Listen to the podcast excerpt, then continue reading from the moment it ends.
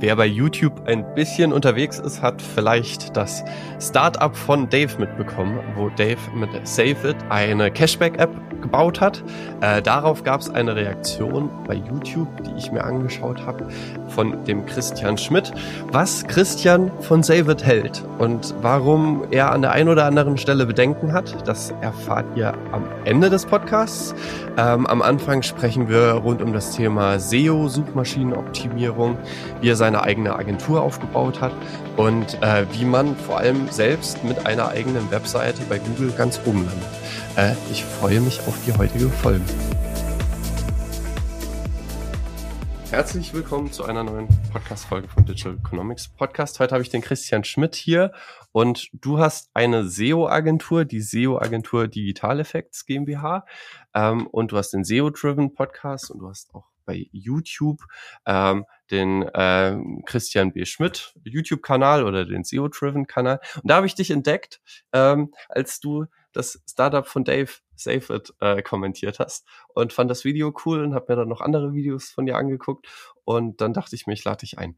Äh, schön, dass du da bist. Ja, vielen Dank. Erstmal fürs Einschalten und natürlich für die Einladung. Wie, wie kam das bei dir, dass du gegründet hast? Weil du machst das ja nicht erst seit gestern. Ja, tatsächlich. Ich habe meine erste Website neunzehnhundertachtundneunzig gestartet, damals okay. noch als Schüler und ähm, bin dann erstmal über ein Praktikum selbst zu einem Online-Startup gegangen. Das war die Zanox A G, daraus wurde später A W I N, so führendes europäisches Affiliate-Netzwerk. Deswegen kenne ich mich auch mit dem Affiliate-Marketing-Thema ganz gut aus. Und zweitausendfünf habe ich meine erste eigene Firma gegründet, zusammen mit meinem Geschäftspartner, den ich bis heute noch habe, den Andreas Mauf und noch zwei, drei anderen.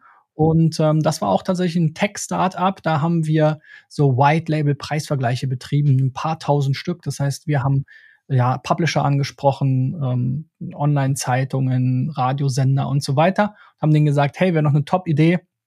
Wenn ihr für eure Zuschauer, Zuhörer, Leser, Preisvergleich, Angebote ähm, auf eurer Website ähm, ja, präsentiert. Und das lief dann eine ganze Weile, bis äh, Google gesagt hat, das finden wir nicht mehr so toll, wenn ihr hier äh, sechstausend Preisvergleiche quasi mit den gleichen Servern betreibt, mehr oder weniger. Wir hatten dann auch eine ganze Menge Server, aber das wurde dann irgendwann quasi, hat das nicht mehr so gut funktioniert und ähm, in der Zeit haben wir natürlich super viel gelernt über S E O, über Startups, Unternehmertum et cetera pp, Investoren gehabt und so weiter und ähm, in ja parallel ist dann so ein bisschen dieses Beratungsgeschäft entstanden und daraus ist dann zweitausendzehn auch die S E O-Agentur geworden.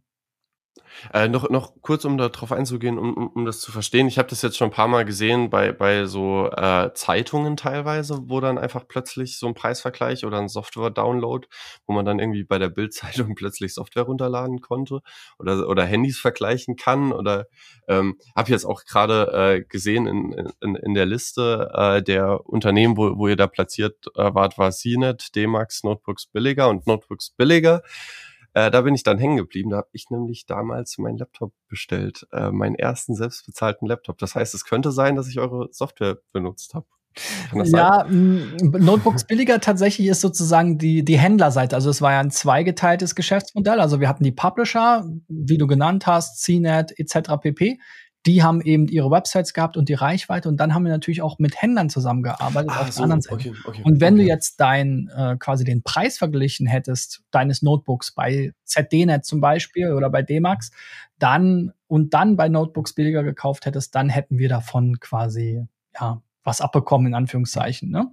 Das war so ein bisschen das, das Geschäftsmodell. Und das gibt es bis heute tatsächlich und ist auch äh, bis heute immer mal wieder in verschiedenen Bereichen, ob das jetzt so ein Cashback-Portale sind, ist ja aktuell auch ein ganz großer Trend, darüber hast du mich ja entdeckt, ob das Gutscheinportale sind, ähm, verschiedene andere Geschäftsmodelle. Also dass das, was dahinter steht, ist im Grunde genommen, dass die Firmen entweder einen Teil der Website, früher hat man das auf Subdomains betrieben, heute quasi in Unterordnern meistens, eben leasen von diesen Unternehmen. Ja, also wenn Bild punkt de sagt, ja wunderbar, hier, äh, du kannst bei uns den Preisvergleich oder die Gutscheinseite ver- quasi betreiben, dann zahlen die eben äh, ein, ja, teilweise eine Monatsgebühr und natürlich in der Regel auch ein, eine Umsatzbeteiligung, also ein Revenue Share dafür, dass sie dann dort erscheinen dürfen. Und das ja hat eine Zeit lang sehr gut funktioniert, dann wieder nicht mehr so gut. Jetzt im Moment hat es wieder ganz gut funktioniert. Jetzt kam gerade wieder so ein bisschen Vorstoß von Google, dass sie sagen, naja, wir wollen uns nochmal angucken, was es da so alles gibt und ob wir da wirklich alles so gut finden. Also es ist immer so ein Hin und Her. Das ist äh, gerade super spannend, äh, wie, wie du das beschreibst. Äh, also dass dann quasi äh, es so, so ein Property mehr oder weniger ist, was vermietet wird, also also so, so ein Grundstück, was verpachtet wird im Internet. Digital ähm, Real Estate. Und und dass das quasi dann äh, steigt und fällt im Wert in Abhängigkeit davon. Ähm, keine Ahnung, ist ist ist ist ja ist ja dann im echten Leben auch so, dass dann plötzlich irgendwie so ein stinkendes McDonald's nebendran steht und und, und dann fällt halt der Wert der Immobilie und und und dann werden halt äh, irgendwelche Buslinien, S-Bahn-Linien gebaut und plötzlich steigt der Wert der Immobilie. Also ist vielleicht ein Vergleich, der an manchen Stellen hinkt, aber äh, als du das gerade gesagt hast, musste ich dran denken. Ich habe gestern einen Tweet gelesen, äh, der, der der sagt halt auf Deu- äh, auf Englisch, writing code is like building your own uh, rental property. Once the property is completed and you find suitable tenants for it, uh, it can provide you with an income for life. Und das ist ja eigentlich spannend. Also ich wusste gar nicht, dass es dieses Modell gibt, dass Leute sagen, okay, ich habe eine Webseite, die läuft gut und ich vermiete jetzt nicht nur irgendwie einen Platz, wo Leute einen Banner platzieren können oder ich habe jetzt nicht nur einen Affiliate-Link, ähm, sondern ich, ich verpachte einfach die, die ganze Unterkategorie, damit da Leute Preisvergleiche draufpacken können. Und verpachte einfach den, krass. Was es für, ich finde es immer wieder heftig, was es für Geschäftsmodelle im Internet gibt. Ähm, damit nicht alle äh, Hörer jetzt total verschreckt äh, weglaufen, kannst du kurz erklären, äh, was Affiliate ist? Weil ich glaube, es gibt so ein paar Fachbegriffe, die für uns beide klar sind, die aber vielleicht nicht jeder Hörer kennt. Genau, also Affiliate-Marketing beschreibt eigentlich die Zusammenarbeit zwischen jemandem, der in der Regel eine Website, ein Social-Media-Profil oder eine App hat, also irgendwie ja Benutzer, Leser, User hat und Werbung von Dritten einbindet. Also in unserem Fall war das dann zum Beispiel, bei dem Beispiel zu bleiben, Notebooks billiger. Wir haben also gesagt, guck mal, dieses Notebook kannst du auch bei Notebooks billiger einkaufen. Und wenn dann jemand über diese Werbung zu Notebooks billiger klickt, dann gibt es, ähm, ja, wenn ein Kauf stattfindet, eine Provision. Ja, und das findet man ganz viel. Äh, ich sage mal so, das berühmteste Affiliate-Programm ist natürlich das Amazon-Partner-Netzwerk.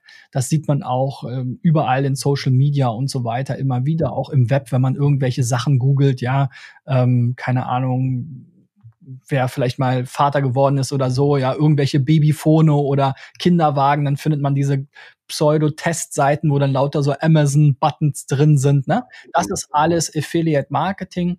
Ähm, im Prinzip jemand betreibt irgendwie eine Website oder eben ein Property, wo Nutzer drauf sind, will diese monetarisieren und wird quasi an den Verkaufsumsätzen äh, durch eine Provision beteiligt.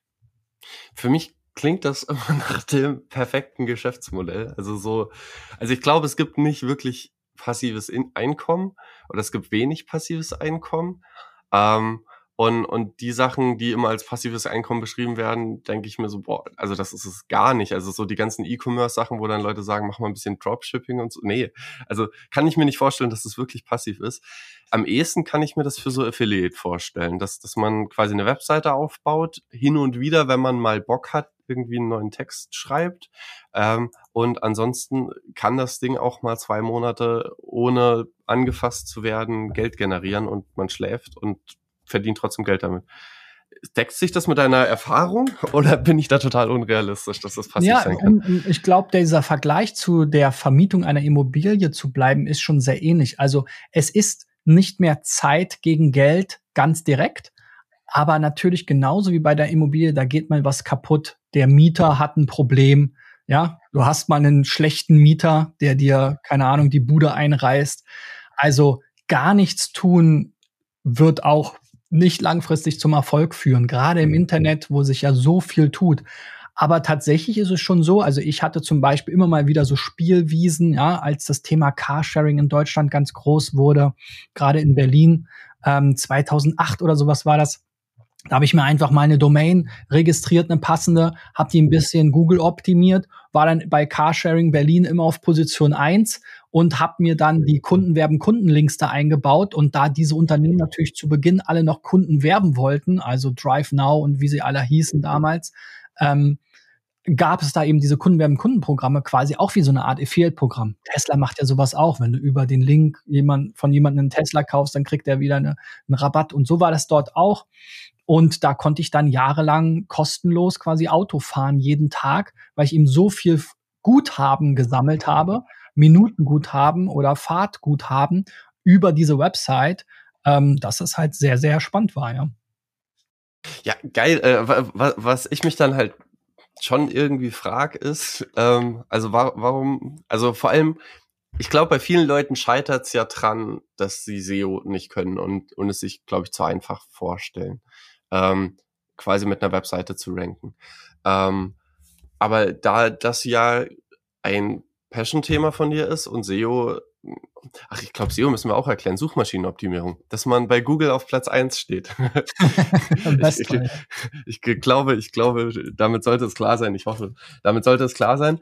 Ähm, aber quasi daran scheitert, glaube ich, Affiliate-Marketing für viele. Ähm, aber wenn du das jetzt äh, erreicht hattest, dass du da auf Platz eins ste- äh, stehst, ähm, du machst ja auch noch Beratung. War das nicht irgendwann eine Überlegung, okay, ich mache gar keine Beratung mehr und nur noch Affiliate-Webseiten?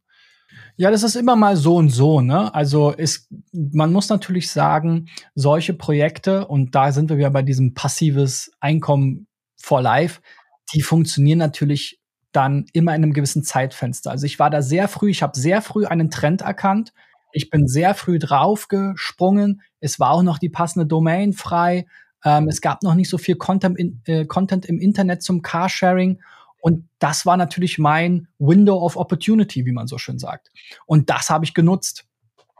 Aber nach ein paar Jahren ähm, hat dann jeder über Carsharing berichtet, auch die ganz großen Portale, ja. Und dann wurde es natürlich immer schwieriger. Auch immer mehr Leute sind auf die Idee gekommen, haben da Affiliate-Marketing zu machen und so weiter, ja. Ähm, ähnliches Beispiel habe ich mit Surfsticks. Vielleicht kennt ihr die noch. Das waren so U S B-Sticks, wo man eine SIM-Karte reintun kann, um mit dem Notebook quasi äh, mobiles Internet zu bekommen. Ganz witzige Idee. Gibt's heute gar nicht mehr. Und die Notebooks haben irgendwie heute immer noch keine SIM-Karte drin. So, auch komisch, obwohl es ja eSIM mittlerweile auch gibt. Da braucht man dann eher ein Tablet für. Aber das war halt so ein Ding eine Zeit lang. Und das habe ich eben auch früh mitbekommen. Habe mir da eine äh, entsprechende Website aufgebaut. Und sowohl die Anbieter als auch alle anderen haben diesen Trend halt noch gar nicht so gepusht. Und da konnte ich, in dem Fall habe ich dann Google Ads ge- eingekauft äh, zusätzlich und habe quasi zwei Keywords eingebucht, Surfstick zusammengeschrieben und Surfstick auseinandergeschrieben. Und jeder, der danach gesucht hat, hat meine Website gefunden über die Anzeigen und über die normalen Google Rankings. Und da habe ich eben schnell in ein paar Monaten tausende Euros äh, jeden Monat verdient, ja.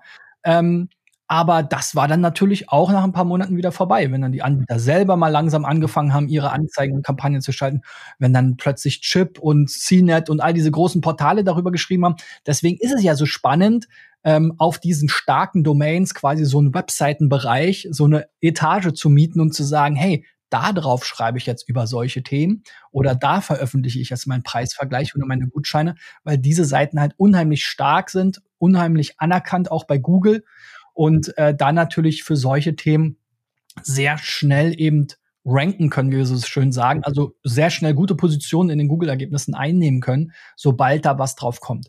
Ähm, und so muss man immer so diese Trends früh erkennen, da vorherlaufen. Und es ist natürlich auch mit der Zeit immer schwerer geworden, dass, ähm, ja, sag ich mal, wirklich mit so einem kleinen Ähm, Websites äh, zu machen. Es gibt da gerade wieder so ein bisschen so einen Paradigmenwechsel, der sich ankündigt bei Google. Also die letzten Jahre waren sehr stark geprägt von Brand. Also wer eine starke Marke hat, wer eine starke Domain hat, der gewinnt. Ja, weil Google immer gesagt hat, ja, diese großen ähm, Verlage, diese großen Website-Portale, die sind ja seriös. Wir wollen den Nutzern seriöse Ergebnisse liefern. Ähm, und das hat eben dann auch zu solchen Auswüchsen geführt, wie dass dann die ich sag mal, weniger seriösen Jungs, eben sich da äh, quasi einen Teil der Website mieten. Und jetzt gab es tatsächlich auch von Google erste Ankündigungen, dass sie das wieder so ein bisschen ändern wollen, dass sie wieder mehr Perspektiven, mehr Nutzermeinung, mehr Blogger in Anführungszeichen, was ja auch mal eine lange Zeit war, habe ich auch mal eine lange Zeit gemacht zu bloggen, ja, ähm, ja einfach mehr Vielfalt haben wollen, weil sie halt merken, ja, bringt jetzt auch nichts, wenn jetzt Chip über alles schreibt, über Altersvorsorge, über Computer, über Gutscheine, über Handys, und alles davon ist dann immer auf Platz eins bei Google oder in den Top-Ergebnissen. Das ist irgendwie auch nicht das Gelbe vom Ei, ne? Also insofern kann das auch wieder jetzt ein neues Window of Opportunity geben, wenn Google jetzt diesen Paradigmenwechsel wirklich durchzieht und sagt, wir wollen auch wieder mehr kleine Meinung, mehr Vielfalt zulassen und ähm, bei iPhone äh, jetzt nicht nur immer die ganz Großen vorne sein können. Ja, vor allem durch A I können sie jetzt vermutlich besser verifizieren, ob ein Content ein guter und sinnvoller Content ist oder nicht. Ähm, also quasi so dieses Risikomanagement, ich schlage etwas Schlechtes vor, äh, kann bestimmt ja jetzt besser gehandelt werden. Also weil der Google-Algorithmus möchte ja immer das beste Ergebnis irgendwie liefern.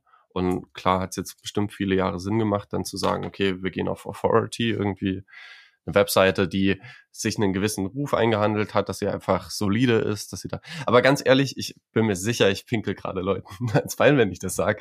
Aber Chip zum Beispiel, finde ich, ist ein gutes Beispiel, publiziert ja überwiegend Schmutzcontent. Also so Chip Punkt D E ist ja wirklich so dieser S E O-Blog-Spam, der absolut nicht liebevoll recherchiert ist, wo man einfach sieht, die gehen auf Masse.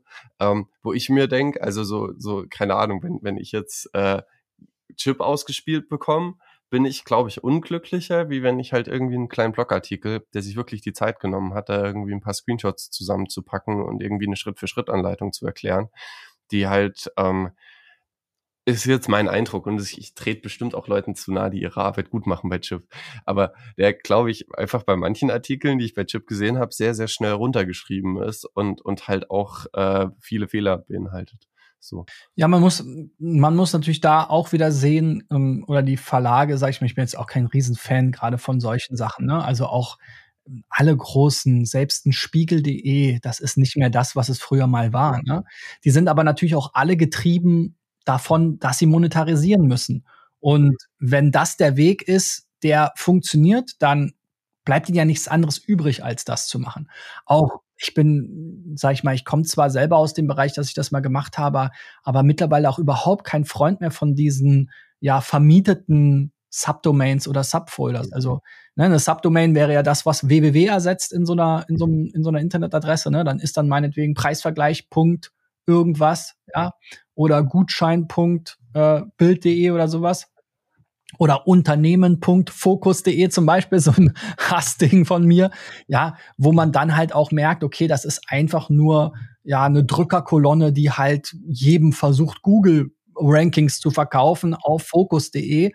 Und ähm, da jetzt, also wenn es das nicht mehr gäbe im Internet, wäre das Internet jetzt nicht schlechter, ne? Also deswegen kann es durchaus Sinn machen, auch kleinere und weniger kommerziell getriebene Angebote weiter nach oben zu spielen. Aber wie es immer so ist, also gerade die Suchmaschinenoptimiererbranche ist halt schon eine sehr findige, eine sehr ähm, erfindungsreiche. Da hängt einfach viel Geld dran. Ja, wir wissen es ja über unsere Kunden. Unsere Kunden machen teilweise wirklich zweistellige Millionenumsätze durch Google-Rankings allein ähm, im Jahr.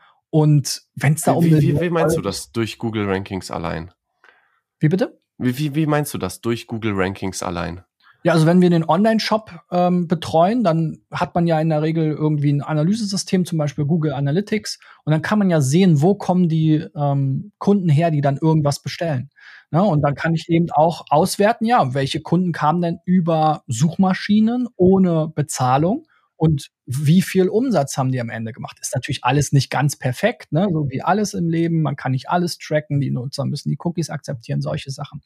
Aber wenn man weiß, alleine das, was erfasst werden konnte, sind irgendwie über zehn Millionen im Jahr, dann ist das schon relevant, ne? Und das sind dann ja schon kleine, wenn du dir anguckst, was Amazon, äh, Booking Punkt com, eBay, die ganzen großen Portale, die quasi bei fast allem irgendwie auf Platz eins stehen, ähm, da an Umsätzen machen, alleine über Google, ohne dafür zu bezahlen, das ist massiv, ne? Und ähm, das kann lebensverändernd sein. Also auch im ganz Kleinen, ja. Also ich habe auch dadurch, dass ich ja mich damit auskenne, mich damit beschäftige, auch immer wieder Fälle, wo ich Freunden, Bekannten, Verwandten helfe, meine Website aufzubauen und äh, zu gucken, okay, was kann man da optimieren, damit die da ähm, in ihrer Region mit ihrer Dienstleistung oder mit ihrem Geschäft weiter nach vorne kommen. Und äh, das sind relativ einfache Sachen oft. Und das kann halt wirklich krasse Veränderungen mit sich bringen, wenn man halt einfach die Nummer eins Anlaufstelle in der Region für sein Thema ist. Ähm, ja, also kann, kannst, du uns da mal, kannst du uns da mal äh, kurz durchführen, weil ich glaube, das ist mega spannend für viele, die sich das gerade anhören, die ja vielleicht irgendwie ein Unternehmen haben oder ein Unternehmen gründen. Ähm, was wären die Sachen, wenn wenn jetzt jemand sagt, ich gründe, ich habe jetzt kein Riesenbudget, also ich werde jetzt nicht irgendwie mir eine S E O-Agentur holen können, ähm, ich möchte es aber selber richtig machen. Was sind die Tools, mit denen man arbeitet, und was sind die Schritte, äh, mit denen äh, man anfangen sollte, wenn man so eine Webseite aufbaut? Also ganz entscheidend, gerade auch für Startups, auch in meiner Erfahrung, es hat immer so für und wider, aber man muss grundsätzlich unterscheiden zwischen innovative Ideen, ähm, die der Mensch noch nicht kennt und wo man überhaupt erstmal Menschen aufmerksam machen muss. Dafür zum Beispiel ist Social Media viel besser geeignet. Weil man unterscheidet zwischen Pull- und Push-Marketing. Also will ich etwas in den Markt drücken, also Push, dann ist S E O nicht das Richtige. Weil S E O basiert ja immer auf der Nachfrage, die es schon gibt. Also die Leute können ja nur das googeln, was sie schon kennen, ne? Die stehen ja jetzt nicht morgens auf und googeln iPhone, obwohl es vielleicht noch gar kein iPhone gab, ne? Sondern Apple macht das bekannt, macht eine riesen P R, ähm, alle berichten darüber und dann fangen die Leute an, nach iPhones zu googeln, ne? Und wenn man dann auf Position eins ist und iPhones verkaufen kann, bumm, ne? Ist man Millionär. Äh, gab es auch viele Geschäftsmodelle, gerade zu Beginn der Zeiten na, mit den iPhones, weil die ja immer so gebunden waren an Telekom oder sowas. Und dann wollten die Leute, die O zwei haben, aber auch ein iPhone haben. Dann haben, haben äh, ein Bekannter von mir zum Beispiel hat im großen Stil überall in Europa iPhones aufgekauft, die quasi nicht äh, dieses SIM-Lock hatten, und hat die dann in einem Shop quasi wieder verkauft. Also es gibt überall diese Windows of Opportunity. Und ja, also das ist mal die Grundvoraussetzung. Wenn ich über S E O, über Google-Werbung auch oder Google-Rankings erfolgreich sein muss, muss es etwas sein, wonach Leute schon suchen. Daran scheitern schon wirklich sehr viele. Das merke ich immer wieder. Die sagen, Christian, wir bieten hier das an oder wir haben uns das überlegt oder wir machen das und das und nennen das so und so. Und dann sage ich, ja wunderbar, da, das kennt keiner, danach sucht keiner, das bringt nichts, ne? Ähm, da können wir auf Position eins stehen, wunderbar. Das ist auch das, was dann die schwarzen Schafe quasi in der Branche gerne machen, ne? Dass sie sich dann so Suchbegriffe raussuchen, wonach denen keiner sucht, was kein anderer anbietet, und dann dem Kunden sagen, guck mal, steht's auf Position eins, kostet jetzt x hundert Euro im Monat deine Position da, ne? Das sind so die Probleme. Aber wenn ich etwas anbiete, was Leute suchen, und das kann man über Tools ermitteln, ja, da gibt's verschiedene Tools. Ich nutze jetzt zum Beispiel dafür ganz viel SEMrush, das ist ein kostenpflichtiges Tool. Es gibt aber auch kostenlose Tools, um sowas zu ermitteln. Ähm, ja, und das ist eben die Grundlage dafür, zu verstehen, okay, nach welchen Begriffen suchen denn die Leute? Und ich brauche erstmal irgendwie ein Thema im Kopf, was ich dann in so ein Keyword-Research-Tool reintun kann, ja, um dann festzustellen, wie viele Leute suchen denn danach und vielleicht auch andere Begriffe zu finden, nach denen Leute suchen. Weil das ist, wie gesagt, einem immer eins der Hauptprobleme. Der Chef hat gesagt, der googelt selber jeden Morgen, was weiß ich, Maschinen, was weiß ich, Flötenhersteller, äh, Unterpusemuckel. Und wenn er da nicht auf Position eins steht, dann ist er unglücklich. So, klar, kann man ganz schnell erreichen, dass er da auf Position eins steht. Aber verkaufen wird das halt immer noch nicht, weil er der Einzige ist, der danach sucht, ne? Und eben nach so Themen wie Suchmaschinenoptimierung oder was weiß ich, ne, ähm, Cashback-App oder tausend Sachen, ne? Also die Menschen suchen ja nach ganz vielen Dingen. Ähm, wenn man das einmal identifiziert dann in, se- in seinem Bereich, wonach suchen die Leute, und oft sind es vielleicht auch gar nicht direkt die eigenen Produkte, zum Beispiel auch Suchmaschinenoptimierung, wie du schon gesagt hast. Also fragst du auf der Straße hundert Leute, bist du vielleicht froh, wenn drei davon mal gehört haben, ja? So, ähm, insofern, auch da gibt es natürlich, natürlich viele Unternehmen, die gar nicht wissen, dass das vielleicht eine Lösung für sie wäre. Das heißt, man überlegt sich auch im nächsten Schritt nicht nur, okay, was biete ich an und ist das etwas, was die Leute suchen, sondern das Potenzial der Leute, die sagen, ich will online was verkaufen, ich will eine Website starten, ich will meine Website erfolgreich machen oder was auch immer. Das kann das nächste Thema sein. Was sind eigentlich die Probleme, die ich lösen kann mit meinem Produkt, mit meinem Angebot, äh, wonach die Leute suchen, ne? Und, und gerade wenn jemand ein Problem hat oder eine Frage hat oder so, googeln halt ganz viele. Ne? Also das ist der allererste Schritt, überhaupt erstmal zu verstehen, was suchen Menschen, denen ich meine Dienstleistung, mein Produkt anbieten kann. Das macht man mit Keyword-Research-Tools und ähm, ja, da nutze ich halt gerne SEMrush. Es gibt aber auch diverse andere, Sistrix, Metrix-Tools, die sind zum Beispiel ein bisschen günstiger. Oder es gibt noch ähm, von dem Neil Patel, wie heißt das nochmal, UberSuggest. Ja, das ist zum Beispiel auch zu großen Teilen kostenlos. Man muss dann immer gucken, die da, das sind natürlich alles irgendwo Schätzungen, ja, aber da kann man dann eben sein ähm, Keyword eingeben. Ne? Wenn ich jetzt hier sage, S E O in Deutschland bei UberSuggest, dann zeigt er mir jetzt hier an, Mensch, Suchvolumen, ja, also das ist die Anzahl der monatlichen Suchen, dreiunddreißigtausendeinhundert. Ja? Also dreiunddreißigtausendeinhundert Leute oder Mal wird im Durchschnitt im Monat bei Google in Deutschland nach S E O gesucht. Das ist also schon mal eine Menge. Ne? Und da muss man immer ähm, die Waage finden aus viele Suchen und wirklich passend für mein Geschäft. Ne? Wenn ich jetzt hier, keine Ahnung was, Nacktfotos von Celebrity X Y eingebe, dann suchen dann natürlich noch mehr nach. Wenn ich damit aber kein Geld verdienen kann, dann bringt mir das nichts. Ne? Also insofern ist es immer, muss man immer gucken, die Waage zwischen, ja, da suchen genug Leute nach, aber das ist auch wirklich noch relevant. Ne? Für mich jetzt als S E O-Agentur ist natürlich S E O ganz allgemein immer noch relevant. Da werden noch viele dabei sein, die keine Agentur beauftragen wollen oder können.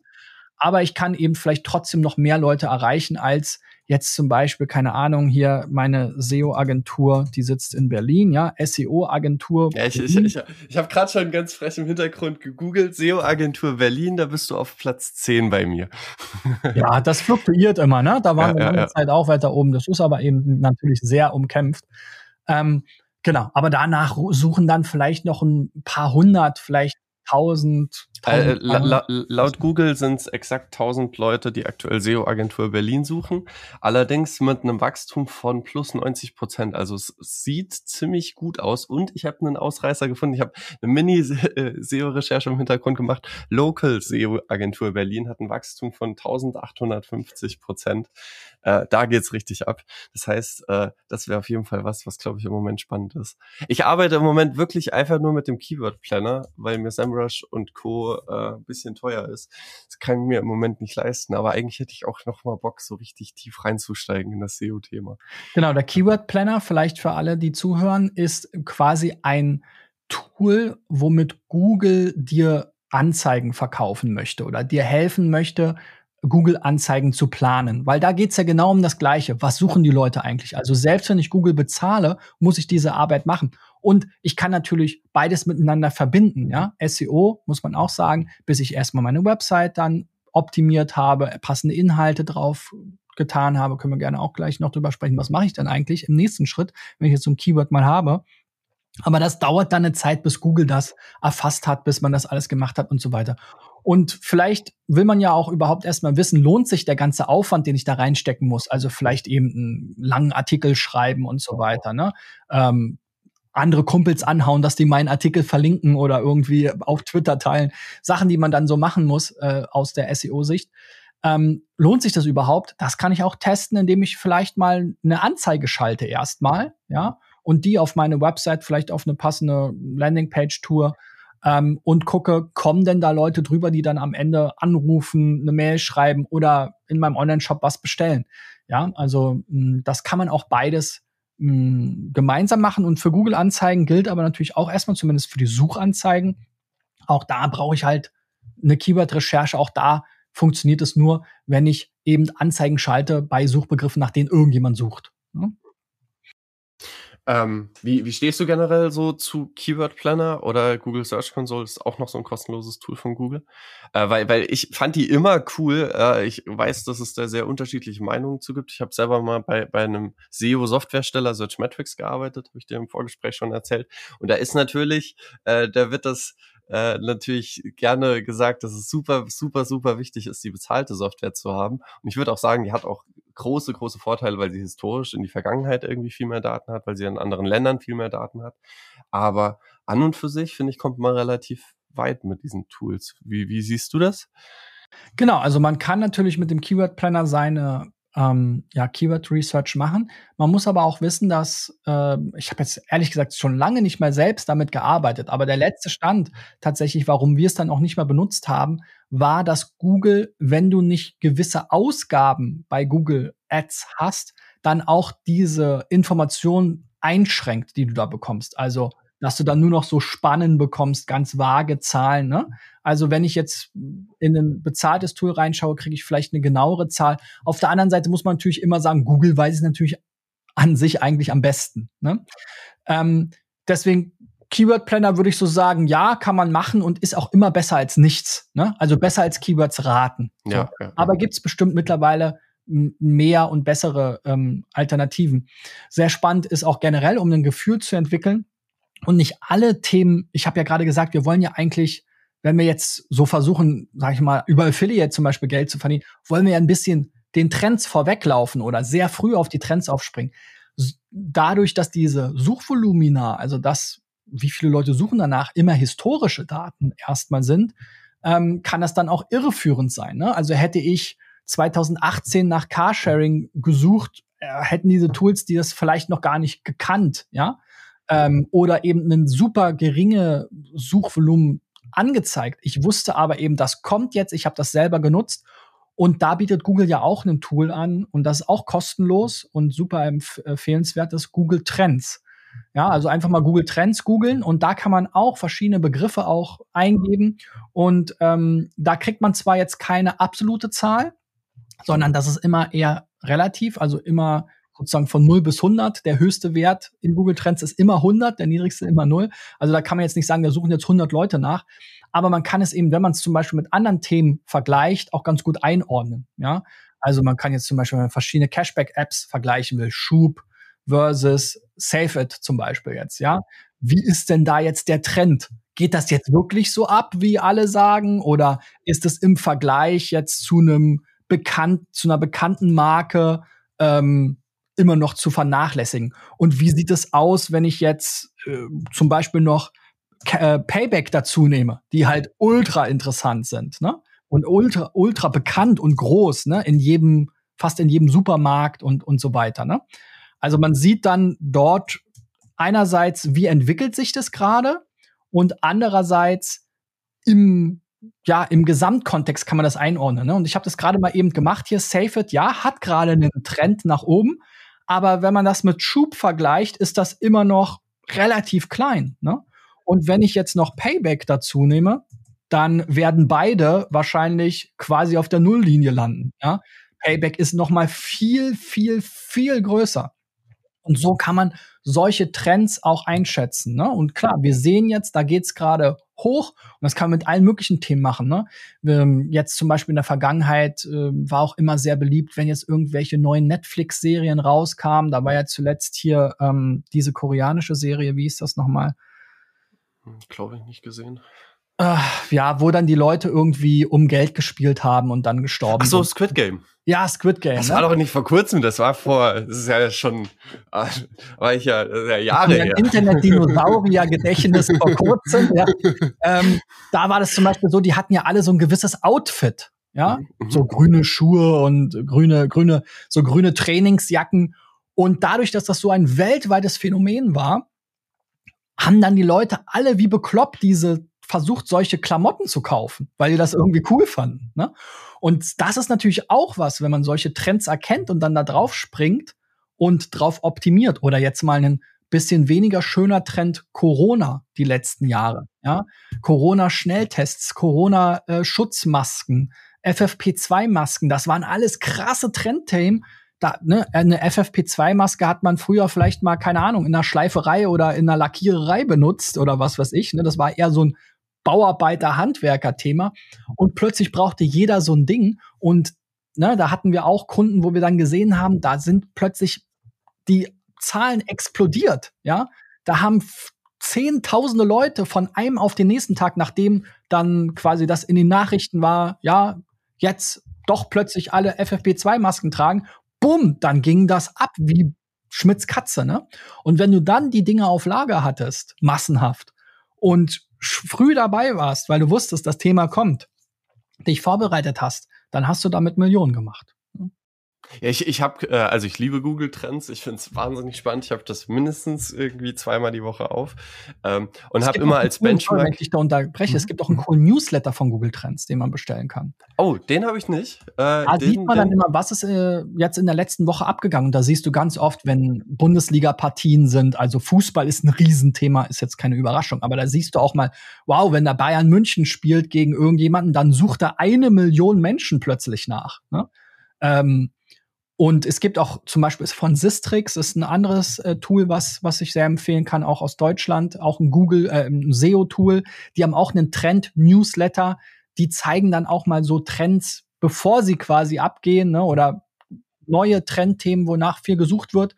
Da war jetzt zum Beispiel auch zave punkt it, ähm, glaube ich, sogar in einem der Newsletter mit drin, ähm, weil das jetzt so ein Trendthema war, quasi, was die identifiziert haben, was plötzlich ganz oft gesucht wurde.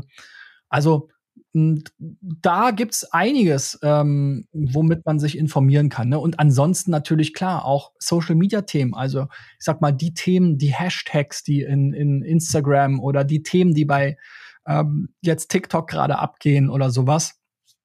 Wenn das ein Thema ist, was irgendwie kommerziell verarbeitbar ist, irgendein Fashion-Stil, irgendwas. Oder es gab mal auch vor kurzem diesen Dude, der irgendwie auf dem Longboard mit einem Eistee äh, irgendwie bei TikTok viral gegangen ist. Ja, ist wahrscheinlich jetzt auch schon ein, zwei Jahre her. Aber klar, dass dann die Leute plötzlich diesen Eistee äh, trinken wollten, ne? Haben, das haben, keine Ahnung, zehn, zehn Millionen oder was gesehen, ne? Und dann ist natürlich auch die Nachfrage nach diesem Eistee hochgegangen. Oder jetzt, wenn wir so ein bisschen im YouTube-Bereich äh, bleiben, gibt's ja auch diverse Creator, ja, ob das jetzt nun Montana Black ist, der da seinen Energy Drink äh, Gönnergy gestartet hat, ne? Oder wenn es jetzt so ein, ein Phänomen gibt, ein Format, was super abgeht, wie Seven versus. Wild, das siehst du alles in Google Trends. Also wenn du ein bisschen aufmerksam durch die Welt gehst, wenn du vielleicht auch ein bisschen Social Media Monitoring machst, ja, und da so guckst, was sind so die großen Trends, und das dann mal bei Google Trends eingibst, die Stichworte, die dazu passen, dann siehst du, wie krass das, wie krass der Einfluss ist dann auf die Suchnachfrage auch. Und ähm, dann kann man sich darüber Gedanken machen. Also wenn man wirklich überlegt, wie kann ich jetzt im Internet Geld verdienen und äh, wie kann ich mir jetzt eine Website aufbauen und mit Affiliate-Marketing oder sowas Geld zu verdienen, dann macht es wirklich Sinn, einfach damit mal anzufangen, so ein Gespür zu entwickeln, zu gucken, welche Trends haben jetzt wirklich einen Ausschlag bei Google, und dann im nächsten Schritt sich mal die Google-Suchergebnisse anschauen. Ja, was kommt da? Das ist nämlich der, dann der nächste wichtige Schritt. Wenn ich sage, ja, okay, das Thema X Y interessiert mich, S E O, dann mal wirklich einfach danach googeln, bestes S E O-Tool, ja, Google selber. Wenn ich jetzt nach S E O zum Beispiel google, dann sehe ich, okay, nach den Anzeigen, hier rechts ist noch so eine Definition, ja, also die Leute wollen erstmal verstehen, was ist S E O überhaupt? Dann kommt eben genau auch weitere Fragen. Noch über dem ersten Website-Ergebnis bei mir kommen weitere Fragen. Was genau ist S E O? Was ist S E O-Beispiel? Da fehlt ein Wort. Was ist ein S E O-Beispiel? Was ist der Unterschied zwischen S E O und S E A, ja, Search Engine Advertising, also Suchmaschinenwerbung wäre S E A. S E O ist Search Engine Optimization, also der unbezahlte Bereich. Was macht man im S E O-Marketing? Also man merkt schon, das ist quasi, wir unterscheiden in verschiedene Suchintentionen, ja, und es gibt so drei große Kategorien, und eine davon ist Informationssuchen, also eine informationsgetriebene Suchintention. Derjenige, der S E O in Google eingibt, der möchte sich darüber überhaupt erstmal informieren. Was ist S E O zum Beispiel? Ja? Und derjenige, der jetzt aber zum Beispiel S E O-Agentur eingibt oder S E O-Agentur Berlin, ja, da sehen wir dann, da kommen jetzt Anbieterseiten, ne? Oder Listicles, die zehn besten S E O-Agenturen in Deutschland, oder eben S E O-Agentur A, S E O-Agentur B, S E O-Agentur C, S E O-Agentur D, ne? Das ist dann eher eine kommerzielle Suche, weil da weiß jemand schon, was er will. Er sucht nach einem Anbieter. Und wenn jetzt einer Digital Effects eingibt, ja, oder was weiß ich, Apple oder zave punkt it oder Shoop oder Payback, dann ist das eine Navigationssuche. Also dann will der dahin. Der weiß schon, ja, S E O-Agentur, okay, Digital Effects, das sind die, die ich beauftragen will. Also sucht er nach dem Firmennamen. Und das sieht man dann auch wieder an dem Suchergebnis, weil wenn ich nach Digital Effect suche, dann kriege ich hier auch unseren Google Maps an, äh, Eintrag mit den Rezensionen, unser LinkedIn-Profil, ähm, unser Xing-Profil, unser Kununu-Profil, unser Instagram-Profil. Also hier sind im Prinzip fast alle Suchergebnisse mehr oder weniger direkt oder indirekt von uns. Ne? Und diese drei Suchintentionen gibt es und das muss man eben wissen zu unterscheiden. Und ähm, wenn ich eben zu einem dieser Keywords jetzt ranken will, dann muss ich mir überlegen, bei S E O bringt es nichts, wenn ich meine Startseite dazu rauf optimiere von meiner S E O-Agentur-Website, ähm, weil die ist in der Regel ja kurz, soll meine Firma kurz darstellen und so weiter. Ähm, sondern ich brauche dann eben einen Artikel, der S E O erklärt. Ja, das kann ein Blogartikel sein, kann eine Unterseite sein. Ich kann es natürlich auch auf der Startseite theoretisch machen, wäre aber untypisch. Aber ich brauche dann eben einen Artikel, der wirklich S E O erklärt, der alle Facetten erklärt und so weiter. Ne? Da kann ich mich auch mal durchklicken durch die Ergebnisse. Wenn ich jetzt zu S E O-Agentur erscheinen will, muss ich entweder eben wirklich eine S E O-Agentur sein oder ich muss S E O-Agenturen vorstellen. Ne, war ja auch ein Beispiel. Die besten S E O-Agenturen in Deutschland oder was weiß ich. Ne? Also das heißt, das wäre auch ein Geschäftsmodell, dass ich sage, hey, ich baue eine Website, wo ich S E O-Agenturen vorstelle und die S E O-Agenturen können dann vielleicht für einen Premium-Eintrag oder für ihr Ranking auf meiner Seite quasi bezahlen. Ne? Also werden wir auch regelmäßig angeschrieben von solchen Portalen. Hey, ihr seid doch eine Agentur. Wir sind Agenturverzeichnis X Y für hundertfünfzig Euro im Monat, wenn wir auf Platz eins stehen bei uns. Ne?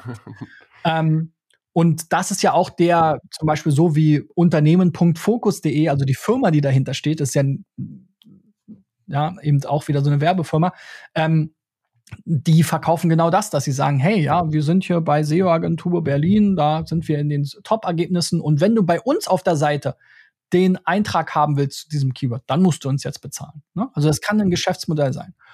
Und gut, die Navigationssuche, das ist dann Brandbuilding. Ja? Also wenn ich will, dass, und das ist auch, wie gesagt, wir haben ja schon über dieses Paradigma gesprochen, quasi, dass Google eigentlich Marken bevorzugt. Also wenn ich als S E O oder als S E O-Agentur besonders bekannt bin in Deutschland, dann suchen viele nach meinem Markennamen. Und auch das gibt Google dann ja wieder ein klares Signal.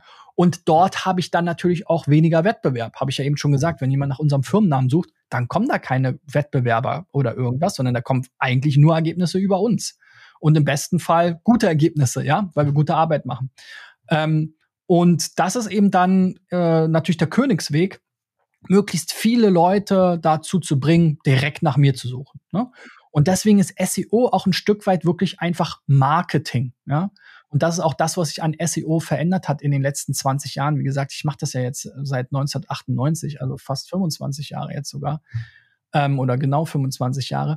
Ähm, anfangs ging es eben viel um technische Tricks, ja. Ähm, ich habe dann einfach S E O, S E O-Agentur, S E O-Agentur Berlin äh, in weißer Schriftart äh, auf weißem Hintergrund unten in meine Seite reingekloppt, ja. Keyword-Stuffing nannte man das. Also man hat seine Seite voll gedrückt mit Keywords ähm, und das hat dann gut funktioniert. Dann kam die große Phase mit Google, dass man alles mit Backlinks regeln konnte, ja. Also egal, ob ich eine S E O-Agentur war oder nicht, wenn ich aber viele Backlinks hatten, die mich mit S E O oder S E O-Agentur verlinkt haben, dann konnte ich, obwohl auf meiner Seite davon gar nichts steht, bei Google auf Platz eins sein. Das, da gab es auch das sogenannte Google-Bombing. Das war ganz witzig, weil da haben dann einfach ähm, Leute auch getrollt im Internet und zum Beispiel unbeliebte Politiker mit Schimpfwörtern verlinkt und wenn du dann nach dem Schimpfwort gesucht hast, dann hast du diesen Politiker gefunden. Ne? Also solche Sachen. Das ist jetzt auch wieder ein bisschen vorbei, weil natürlich auch Google sich immer weiterentwickelt und das wird immer komplexer. Und heute entscheidet zumindest bislang ähm, derjenige, der eben wirklich, ja, man nennt das auch E A T oder E E A T mittlerweile in, in, in der, im Google-Joch, ähm, im Google-Fachjargon, also ähm, Expertise, Authority, Trustworthiness, du hast ja auch schon über Trust gesprochen. Und jetzt kam noch Experience dazu, ähm, quasi als zweites E. Und das ist auch schon so ein bisschen der, sag ich mal, Weg in dieses zweite Paradigma. Weil der Chip-Autor da, ja, der jetzt heute über Handtaschen schreibt und morgen über ein iPhone und übermorgen über Gutscheine und was weiß ich was, der hat ja nicht alles davon ausprobiert. So hat das mal angefangen, dass Chip mal richtig Sachen getestet hat. Und das ist deren Kernkompetenz. Aber wahrscheinlich, habe jetzt keine Auswertung gemacht, aber ein Großteil der Inhalte, über die die da schreiben, haben die ja selber gar noch nie ausprobiert. Ja, und das sind genau die Sachen, wo jetzt vielleicht auch wieder der einzelne Nutzer vorankommt. Ne? Ich zum Beispiel habe so einen V W Kalifornien, das ist so ein V W-Bus, den man der als Camper quasi ausgebaut ist. Na, und da habe ich jetzt auch eine Website gestartet, Familie mit Bulli, einen YouTube-Kanal und so weiter. Und wir probieren halt die Sachen wirklich aus und schreiben darüber und machen Videos dazu. Und das ist ja viel glaubhafter und viel interessanter für diejenigen, die auch so einen Bus haben, als wenn da jetzt Stiftung Warentest einen Test macht, ja, wo, wo man heute auch schon sagen muss, das hat man ja auch schon oft gemerkt, ähm, diese Tests sind zwar irgendwo wissenschaftlicher, aber oft sind, also habe ich selber schon oft die Erfahrung gemacht, ich habe dann damals, also früher auch immer geguckt, was ist das beste Produkt laut Stiftung Warentest, habe das dann gekauft und dann war das total scheiße, ist nach einem halben Jahr kaputt gegangen und so weiter. Ja, also das sind da ja so Labortests, ne? Und das hat manchmal mit der echten Welt zu tun, manchmal aber auch nicht. Und da ist natürlich auch spannend zu sehen, echte User, die die Produkte wirklich benutzen. Und wenn wir dann einen Affiliate-Link da drunter machen, weil wir sagen, hey, das Ding ist super, dann können wir damit halt auch noch Geld verdienen. Hm? Wenn, wenn ich jetzt zu dir kommen würde und sagen würde, okay, ich habe jetzt äh, mir Gedanken gemacht, ähm, das sind die Themen, zu denen möchte ich ranken. Also ich habe das Thema grundsätzlich verstanden. Ähm, ich habe auch äh, jetzt bei Trends äh, wahnsinnig lustige Dinge irgendwie entdeckt. Ähm, äh, aber äh, sagen wir einfach, ich habe ich hab, äh, Sachen entdeckt, die für mich auch relevant dann sind. Dafür möchte ich ranken. Ich bin jetzt der Typ mit dem Bulli oder oder ich möchte jetzt als S E O-Agentur ranken. Ähm, wie, wie läuft das quasi für dich im Agenturgeschäft ab? Weil vielleicht kann man das ja auf sich selber übertragen. Nimmst du quasi eine bestimmte Fixanzahl an Keywords und sagst, okay, ich schreibe da jetzt Artikel für und ich recherchiere, was sind die ersten Suchergebnisse bei Google und orientiere mich an den ersten drei Suchergebnissen und schreibe mehr oder weniger eine Kombination aus den ersten drei Suchergebnissen. Also gehst du das sehr technisch an oder wie, wie läuft sowas ab? Mhm. Also tatsächlich, ja, kann man das schon sehr technisch angehen. Wenn man es wirklich strategisch angehen will, dann beginnt man halt, wie ich gesagt habe, mit dieser Keyword-Recherche, überhaupt erstmal herausfinden, was sind das für Sachen. Dann schaut man sich an, was gibt es da schon für Inhalte. Und da sollte man sich immer aus zwei Gesichtspunkten das Ganze anschauen. Das eine ist quasi, in Anführungszeichen, Hygienefaktoren. Also wenn alle über X Y Z schreiben, wenn alle über tausend Wörter haben, die da Äh, gute Positionen haben bei Google, wenn alle irgendwie ein Video und ein Bild und eine Infografik eingebaut haben, dann wäre es eine, in der Regel eine schlechte Idee, das ganz anders zu machen. Ich muss mir aber auch überlegen, was kann ich on top tun? Ja? Und zum Beispiel Video ist oft so ein Thema. Ne? Also es gibt zum Beispiel jetzt bei uns in diesem Bereich V W Kalifornien ganz viele Foren. Ja? Das heißt, bei vielen Sachen, wo du was suchst, stößt du dann auf so ein Forum und da gibt es zwei große, aber natürlich auch noch ganz viele andere. Ähm, und dann musst du da so eine ewig lange Forendiskussion durchlesen. Ne? Suchst aber im Prinzip gerade vielleicht einfach nur eine Lösung. Und bei uns ist natürlich jetzt der Vorteil, A, das ist kein Forum, wo sich Leute irgendwie dann in die Haare kriegen und gegen, keine Ahnung, man so einen Thread über fünf Seiten durchlesen muss, um die eigentliche Info zu finden, sondern es gibt einen Artikel, der ist sinnvoll strukturiert, es gibt ein Inhaltsverzeichnis und es gibt halt noch ein Video on top. Und das ist dann schon mal ein Vorteil, ne, gegenüber allen anderen, die zum Beispiel kein Video haben, wo sie das Produkt dann tatsächlich zeigen, weil es natürlich auch zusätzlicher Aufwand ist, aber auch eine zusätzliche Chance. Weil natürlich auch YouTube sehr spannend ist und auch YouTube eine Suchmaschine ist. Und wir bei manchen Themen zum Beispiel sowohl mit unserem YouTube-Kanal und dem Video in den Google-Ergebnissen erscheinen, als auch mit unserem Blogbeitrag dazu quasi. Ne? Das heißt, wir haben schon mal zwei Aspekte da ausgenutzt. Oder als S E O-Agentur, wenn du nach S E O-Agentur Berlin suchst, dann kann es sein, dass du uns oder andere Agenturen, wie gesagt, das ist ständig im Wandel, sowohl in den Google Maps findest, als auch in den Website-Ergebnissen. Das ist natürlich cool. Wenn man dann vielleicht noch eine Anzeige drüber schaltet, dann hat man sogar drei Ergebnisse auf dieser einen Seite zur S E O-Agentur. Ne? Ähm, und so kann man sich natürlich immer überlegen, was, was ist, was, was ist das, was alle machen, was ich also auch machen muss, damit ich relevant bin. Aber was ist die Schippe, die ich noch oben drauf tun kann? Ne? Und manchmal muss es jetzt nicht unbedingt mehr Inhalt sein. Manchmal kann es auch sein, wie gesagt, bei den Foren, boah, da muss ich fünfzehntausend Wörter lesen, einen riesen Thread. Eigentlich hätte ich gerne eine kurze Zusammenfassung oder einfach eine Liste. was sind die besten, was weiß ich, drei Camping-Gadgets. Ne? Da will ich jetzt nicht irgendwie fünfzig Leuten bei ihrer Diskussion durchlesen, sondern da will ich einfach eine Liste haben. Sehenswürdigkeiten ist so ein Thema. Wenn du irgendwie nach Sehenswürdigkeiten Berlin googelst, dann kriegst du nicht ewig lange Äh, Blogbeiträge, ähm, wo jede Sehenswürdigkeit einzeln abgehandelt wird, sondern du kriegst halt ein sogenanntes Listicle, also eine Mischung aus Artikel und Liste. Ja? Also Sehenswürdigkeit eins, Foto, kurze Beschreibung. Sehenswürdigkeit zwei, Foto, kurze Beschreibung. So, ne? Ähnlich ist es bei Hotels. Ne? Da hast du auch eine Liste oder entsprechende, entsprechende Empfehlung. Also das muss man sich eben entsprechend anschauen und sagen, okay, was kann ich besser machen? Ist es vielleicht kürzer? Ist es vielleicht länger? Ähm, ist es vielleicht mehr auf den Punkt gebracht? Kann ich vielleicht durch ein Video den Leuten noch Mehrwert bieten? Und dann habe ich einen Vorteil, weil einerseits, ich schwimme mit, ich biete alles, was die anderen haben, aber ich biete noch on top etwas, was nicht jeder andere anbietet und was dann die Nutzer vielleicht, ähm, den Nutzern noch ein noch besseres Ergebnis äh, bietet. Und der dritte und letzte Schritt ist dann immer, haben wir ja eben schon drüber gesprochen, eben das, ja, wie kann ich zur Marke werden, wie kann ich auch bekannter werden im Internet? Ähm, und dazu gehört sicherlich auch immer noch das Thema Backlinks, ja. Also wer kann mich denn verlinken? Ne? Wir haben zum Beispiel auch Firmen, mit denen wir zusammenarbeiten, die uns dann irgendwie Sachen zum Testen schicken, ne? Und äh, die binden dann auch gerne mal unser, unser YouTube-Video ein oder verlinken vielleicht unsere Website, weil es da einen tollen Testbericht gibt. Oder wir haben so ein Solarpanel äh, bekommen für unseren Dings, haben da eine tolle ähm, Anleitung gemacht, sowohl zum Nachlesen als auch als Video, wie man das einbaut als Laie. Das verlinken die dann auf ihrer Website, ja. Oder auch in Foren, in den Foren, die ich angesprochen habe, da wird dann auch mal das eine oder andere aufgegriffen und dann verlinkt. Ne?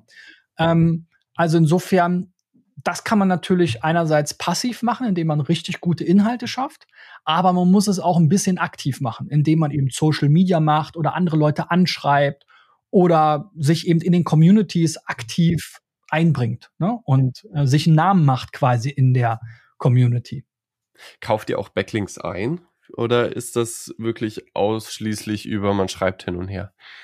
Also ich persönlich für unsere Projekte, wir kaufen jetzt keine Backlinks ein. Es ist aber durchaus in der Branche und wenn der Kunde das möchte, eine Option. Weil man muss natürlich immer sehen zwischen ähm, Aufwand und Nutzen. Ja, gerade Unternehmen wollen natürlich gerne budgetieren und wollen sagen, wir haben ein gewisses Budget und wir hätten gerne das und das am Ende raus. Ja, und das geht am Ende nur, wenn man es kauft. Ja, weil dann kann ich sagen, ja, keine Ahnung, so wenn man jetzt, ne, So, so ein bisschen muss man unter verdeckter Hand sagen, aber wir sind ja unter uns. Also man kann eigentlich bei fast jedem Radiosender in Deutschland, vielen Fernsehsendern, vielen Online-Magazinen kann man quasi Backlinks kaufen unter der Hand. Ne? Und ähm, das ist natürlich viel planbarer und das kostet dann irgendwie, sag ich mal, in der Regel zwischen fünfhundert und eintausendfünfhundert Euro pro Veröffentlichung oder pro Backlink. Und da kann dann natürlich ein Unternehmen planen, wenn wir sagen, wir haben fünftausend Euro Budget, die wir gerne investieren wollen, dann kann man sagen, ja, okay, dann können wir fünf Veröffentlichungen, fünf Backlinks, tausend Euro kaufen und dann kriegt der Kunde eben ein planbares Ergebnis. Besser ist es aber natürlich, wenn man den P R-Weg oder den organischen Weg ähm, geht und sagt, okay, wir schaffen tolle Produkte, wir schaffen tollen Content. Und dann heißt es ja nicht, dass man den dann da einfach so versauern lassen muss, sondern man kann natürlich trotzdem versuchen, die Radiosender anzusprechen oder andere. Ne? Also wir machen, wir machen beides. Wir, man muss immer darüber informieren, den Kunden, damit er weiß, was bedeutet das, was hat das vielleicht für Konsequenzen, was sind die Risiken, was sind die Chancen, ne? Wie allem im, wie alles im Leben. Ähm, und ähm, dann kann der Kunde da eine informierte Entscheidung treffen und äh, kann es dann eben entsprechend machen. Und man muss halt auch sagen, ja, nicht jedes Unternehmen kann Apple sein. Ne? Oder OpenAI oder was weiß ich, was, was, was die neuesten heißen Dinger sind. Deswegen ist ja zum Beispiel so eine Sache wie zave punkt it auch super spannend, weswegen ich mir das zum Beispiel auf meinem YouTube-Channel angeschaut habe. Das ist ja so eine Cashback-App von einem bekannten deutschen YouTuber. Und Cashback-Apps gibt's wie Sand am Meer äh, im, im Netz und auch Cashback-Websites. Aber sein großer Vorteil ist natürlich, dass er eben eine große Reichweite hat, einen eigenen Namen und eine Die-Hard-Community, die ihn halt feiert. Und damit hat er natürlich einen Wettbewerbsvorteil oder einen U S P anderen gegenüber. Ob das dann langfristig ausreicht, um sich in der Branche zu etablieren, da habe ich so meine Zweifel dran. Aber ja, ungelogen hat das natürlich im Moment einen gewissen Hype. Aber wenn wir uns das in Google Trends anschauen, ist der Hype dann auch doch nicht so groß, ne? Also trotz all diesem Hype kommt es halt nicht auf das Level ran von einem Shoop, was so eins der größten deutschen ähm, Cashback-Portale ist. Ähm, zumindest, wenn man das jetzt in Google überträgt, ne? Natürlich gibt es auch unheimlich viele Leute, die einfach direkt die App benutzen. Und da gibt es wieder neue, andere Tools für, ne? Wie Similar Web, wo man dann auch von außen gucken kann, wie viele Besucher haben so Websites, ähm, gibt es auch für Apps, ne? Wie viele App-Downloads haben die und so weiter und so fort. Ähm, ja, la, la, lass da mal noch kurz drauf eingehen. Also, also du hast gerade schon äh, korrekt erwähnt, Dave hat eine große Anzahl an Zuschauern, also das würde ich sagen, einer der größten YouTuber und auch, äh, finde ich im Moment, einer der interessanteren YouTuber, der, der halt äh, immer wieder neue Projekte macht, wo, wo er Dinge aufbaut. Jetzt hat er halt ein SaaS-Unternehmen aufgebaut, ein, ein Softwareunternehmen aufgebaut, ähm, und du hast dich auf YouTube hingestellt und das Ding ist, also ganz ehrlich, ich teile halt deine Meinung. Ich glaube aber, ähm, dass das äh, bestimmt auch äh, gefährlich äh, sein könnte. Du hast dich bei YouTube hingestellt und hast gesagt, nö, ich glaube nicht, dass das funktioniert. Und ich denke auch nicht, dass es funktioniert. Aber wie waren da die Reaktionen? Hast du da, hast du da auch in den Kommentaren irgendwie Ärger gekriegt? Ja, also es, es, es war natürlich jetzt für mich auch ein bisschen ein viraleres Thema, ne? Also es, ich, der Content, den ich mache, der ist ja generell jetzt von seiner Natur her eher fachlich, äh, Business und so, jetzt nicht ultra viral, weil ich jetzt auch nicht einen auf Business-Kasper mache oder Guru ähm, und irgendwie schon versuche, das seriös zu betreiben.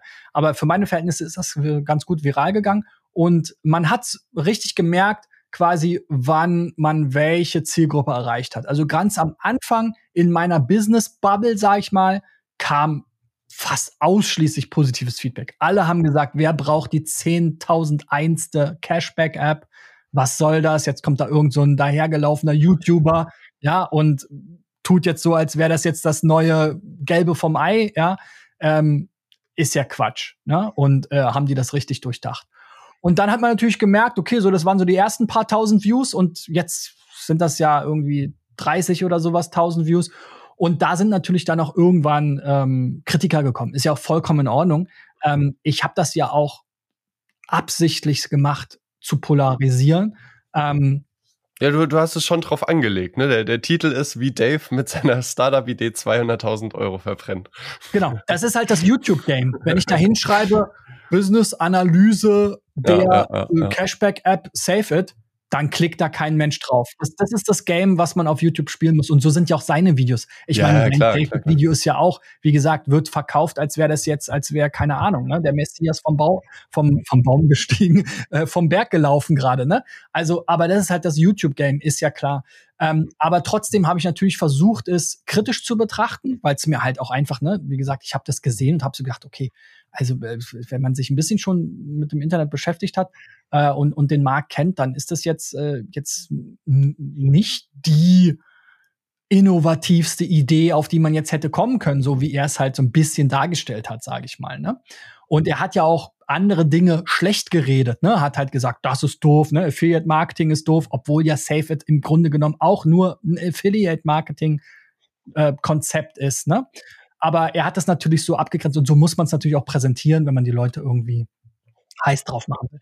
Aber das hat mich natürlich so ein bisschen getriggert, dass ich gesagt habe, okay, lass uns das mal jetzt wirklich fundiert anschauen und gucken, was sind jetzt hier die Stärken und Schwächen. Und ich habe das ja auch angesprochen, dass natürlich ein sein Vorteil äh, die Creator sind und seine eigene Reichweite. Ich habe trotzdem auch meine Zweifel daran, wie lukrativ das für andere Creator ist. Weil das ist es nämlich nicht, das habe ich auch vorgerechnet. Äh, jetzt gibt es da natürlich ein paar Leute, die komplett einfach Fanboys sind und, sag ich mal, auch ein bisschen verstrahlt, ja. Also dann alles glauben und alles toll finden und jeder, der was anderes sagt, ist irgendwie blöd und so weiter, ne? Ähm, ich sag mal, ich freue mich ja, dass ich Kommentare bekomme. Äh, mein Kanal ist ja sonst, wie gesagt, durch die fachlichen Themen jetzt nicht, hat jetzt nicht so viele Zuschauer. Ähm, aber ja, da waren jetzt auch schon mal ein paar dabei, die musste ich halt leider echt ähm, auch äh, sozusagen bannen, ähm, weil die dann halt auch irgendwie persönlich angreifend wurden. Aber es gibt auch viel berechtigte Kritik. Es, äh, Kritik, es haben sich auch ein, zwei Creator geäußert. Es gab zum, zum Beispiel von Finanzfluss, was ja ein sehr großer Finance-Channel in Deutschland ist, auch ein Reaction-Video. Ähm, ja, der hat, sag ich mal, glaube ich auch wenn ich es richtig verstanden habe, jetzt im Grunde, sage ich mal, meiner Grundthematik oder meiner Grundkritik zugestimmt, hat aber auch noch ein, zwei Aspekte dazugeworfen. Also man, man merkt schon, dass ich da jetzt nicht ganz Unrecht habe, aber natürlich gibt es auch dann Leute, die sagen, hey, alles, was der Dave anfasst, wird zu Gold und ähm, das ist ganz toll. Und man muss aber hier auch wirklich unterscheiden. Also Dave macht ja viele solche Experimente, wo er Geld verdient, seine Trade-Ups vor allen Dingen. Und da muss man aber auch immer sagen, ich sag mal, das war halt auch immer alles so Spielfirmen, ne? Also er hat da auch teilweise Sachen gemacht, die man halt, also wo man sagen muss, okay, Kids, don't try this at home, ja? Also einfach irgendwelche geschützten äh, Marken oder Bilder zu nehmen, um sie auf T-Shirts zu drucken oder irgendwelche Porsche äh, ja, Modelle zu gießen und die dann online zu verkaufen, das kann sehr schnell krass nach hinten losgehen. Und ich sag mal, auch bei seiner Aktion mit mit Amazon, wo er wo er ja mal so ein Money-Glitch entdeckt hat mit dem Audible-Partnerprogramm, also Audible-Affiliate-Programm, wo es eben für Probeabos zehn Euro gab, glaube ich, ne? Und ähm, da ist er ja auch schon mit einem blauen Auge wegge- weggekommen. Da hat er sich irgendwie in Einkaufsstraßen gestellt mit mit Amazon-T-Shirts und oder Audible-T-Shirts und so, ne? Und hat alle seine Leute aufgefordert, das mitzumachen. Und da kam natürlich für das Unternehmen nichts bei raus. Und das ist ja am Ende das, was funktionieren muss. Ich kann halt langfristig nur Geld verdienen, wenn ich auch einen Mehrwert schaffe für alle Parteien. Und das ist eben so ein Thema. Ich kann jetzt mich nicht dahinstellen und einfach, sag ich mal jetzt, illegale Sachen machen. Ja, klar, kann man schnell Geld verdienen, indem man Drogen verkauft oder indem man geschützte Marken missbraucht oder ne, ohne Lizenzgebühren zu bezahlen. So, ne, ich habe mir dann auch so einen kleinen Spaß gemacht, weil er sich äh, da auch keine Domains registriert hat. Ja, drumherum, das ist ja auch so ein Anfängerfehler, ähm, was auch ihn noch teuer kommen kann, ne, weil er hat jetzt nur die zave Punkt I T, ne, was ja auch eine italienische Domain ist, auch nicht super schlau. Klingt natürlich cool, aber ja, zum Beispiel zave Bindestrich it Punkt de war halt noch frei. Habe ich die halt reserviert. Ne? Jetzt kann man sagen, okay, jetzt machst du ja genau das, was du gerade bei Dave kritisiert hast. Aber das ist so ein bisschen, ich will ihm da mal den Spiegel vorhalten. Ne? Also Trittbrettfahrer und so gibt's natürlich immer. Ähm, und ich habe ihm die auch kostenlos angeboten. Also auch Dave, wenn du das hier hörst, nochmal der Aufruf, meld dich bei mir, ich schenke dir die Domain. Ähm, das werden die Chinesen und so weiter nicht machen, die sich da registriert haben. Das kriegen wir nämlich auch regelmäßig, dass dann noch irgendwelche Domain-Grabber sehr gerne aus China, aber auch aus allen anderen Herrenländern ähm, einfach deinen Firmennamen registrieren. Es gibt ja mal, mittlerweile kannst du ja Domains tausendfach registrieren an verschiedensten Orten quasi, ne, mit verschiedensten Domain-Endungen und die dann sagen, hey, ja, wir haben hier Digital Effects. Was weiß ich was, T K oder was weiß ich was, was wir jetzt vielleicht nicht reserviert haben, weil, weil, das, weil jetzt die Insel, was weiß ich was, nicht für uns interessant war, ähm, und willst du die nicht haben oder Tippfehler oder Verschreiber oder sonst was, ne, also das haben wir ganz oft. Deswegen, wenn wir irgendwie sowas starten, selbst jetzt bei meiner, meiner S E O-Agentur haben wir halt schon auch geguckt, dass wir zumindest alle wichtigen Domains in Europa, .com und so weiter ähm, uns besorgen, haben teilweise auch welche anderen abgekauft dafür und so weiter, damit wir eben das verhindern, dass Trittbrettfahrer quasi einfach eine S E O-Agentur unter digital Bindestrich effects Punkt de starten können oder sowas, ne? Ähm, je nachdem, was da halt noch alles frei war. Ne? Ey, so, sowas finde ich so krass. Das ist irgendwie, also ich, ich schätze, ein Dave lernt sowas halt schnell über die Zeit, weil er viel ausprobiert. Aber ich habe das Gefühl, dass an vielen, vielen Stellen äh, Leute so unbedacht bei solchen Themen sind oder, oder, oder so schlecht ausgebildet, also wo, wo so Standardfehler immer wieder passieren. Also, dass bestimmte Domains dann nicht registriert sind und dann plötzlich gibt es dann Phishing-Attacken mit fast derselben Domain, die, ja, die quasi Leute anschreiben. So, ne? Also ich meine, ja. Er hatte ja bei dem Launch eine Hackerattacke. Das ist ja, dafür ist er ja auch prädestiniert. Er ist halt bekannt, wenn er so ein Video macht, wenn er so eine App startet, das wird einfach angegriffen, ja, weil da ein Potenzial ist, Ähm, eben Schaden zu, zu stiften oder an Kundendaten ranzukommen oder sonst was. Also das, da tut er sich und seinen Nutzern keinen großen Gefallen, wenn er sich im Vorfeld nicht darum kümmert. Klar kann man auch sagen, hm, who cares? Aber ähm, finde ich halt schon schon schon wichtig und ähm, ja, wie gesagt, ist halt so ein Thema, was was man einfach bedenken sollte. Und ich meine, deinen Podcast ähm, hören ja auch äh, ja angehende Gründer oder oder junge Gründer. Ähm, jeder, der da irgendwie auf dem Weg ist, sollte sich eben Gedanken machen, ähm, habe ich auch mal einen tollen Podcast-Interview gehabt mit dem Domain-Guru aus Deutschland, ja, der auch zum Beispiel sagt, im Bestfall ist natürlich so, sorry, dass du die Domain am Telefon jemandem sagen kannst, ohne zu buchstabieren, ne? Wird auch immer schwerer, ne? Ähm, ist auch bei Digital Effects nicht so einfach. Ähm, aber ja, ne? Ja. Digital Economics ist auch, aber die auch ja. immer zweimal sagen. Und wer, aber im wer, Bestfall, ja. ne, sowas wie Zalando, ne? Ja, ja. Kann halt jeder schreiben, oder ja, ja. Amazon, ne? Also das ist natürlich schon Gold wert, solche Namen zu haben. Selbst Shoop mit zwei O und S H ist schon blöd, ne? Ähm, zum Beispiel die Story habe ich auch mal erzählt zu den Vertipper-Domains. Also ich habe ja mal bei Zanox gearbeitet und einer, äh, ich habe dort die Publisher betreut, vor allem die, die viel Geld verdient haben. Dadurch bin ich eben auch auf S E O aufmerksam geworden nochmal, weil ich gesehen habe, ey, diese Typen, die ziehen hier irgendwelche Websites hoch und machen Millionen damit an Provisionen. Und einer davon hat von einem äh, Online-Shop, der einfach so ein, der hatte so einen französisch klingenden Namen, konnte kein Mensch aussprechen richtig. Und die hatten eben auch ganz viele dieser Vertipper-Domains nicht. Der hat sich einfach diese ganzen Vertipper-Domains ge- gesichert und hat dann darüber Millionen an Provisionen gezogen. Ja, also der hat einfach einen Shop gebaut, der dieselben Sachen bestellt hat, selben Sachen rausgeschickt hat. Ähm, nee, nee, nicht mal das. Der hat einfach seinen Affiliate-Link zu diesem Shop benutzt. Ach so. Ne? Also stell dir vor, Notebooks billiger, oh. ja. Oh. Äh, keine Ahnung, ja. ne? Wenn man jetzt nicht weiß, wie man Notebook schreibt, hat sich einfach alle Vertipper besorgt. Und ähm, ich weiß gar nicht mehr, war das Bon Prix oder irgendwie sowas, ja, so ein, so ein französisch klingender Name war das auch noch. Und ja, das haben die Leute halt irgendwie, das siehst du auch wieder in, in, in Search, ne? Ich meine, Google ist mittlerweile ganz gut, dass wenn du da einen Vertipper eingibst, dass die das korrigieren, ja. ne? Aber auch das war natürlich früher ein Riesenthema, ne? Ähm, und auch heute, also ich würde mal behaupten, wenn ich jetzt die save Bindestrich it Punkt de, die ich ja immer noch habe, weil sich Dave bisher nicht bei mir gemeldet hat, da würde ich auch Wichtiges zu tun, aber ähm, optimieren würde, pff, ja, könnte ich da bestimmt mindestens auf Platz zwei unter ihm stehen, ne?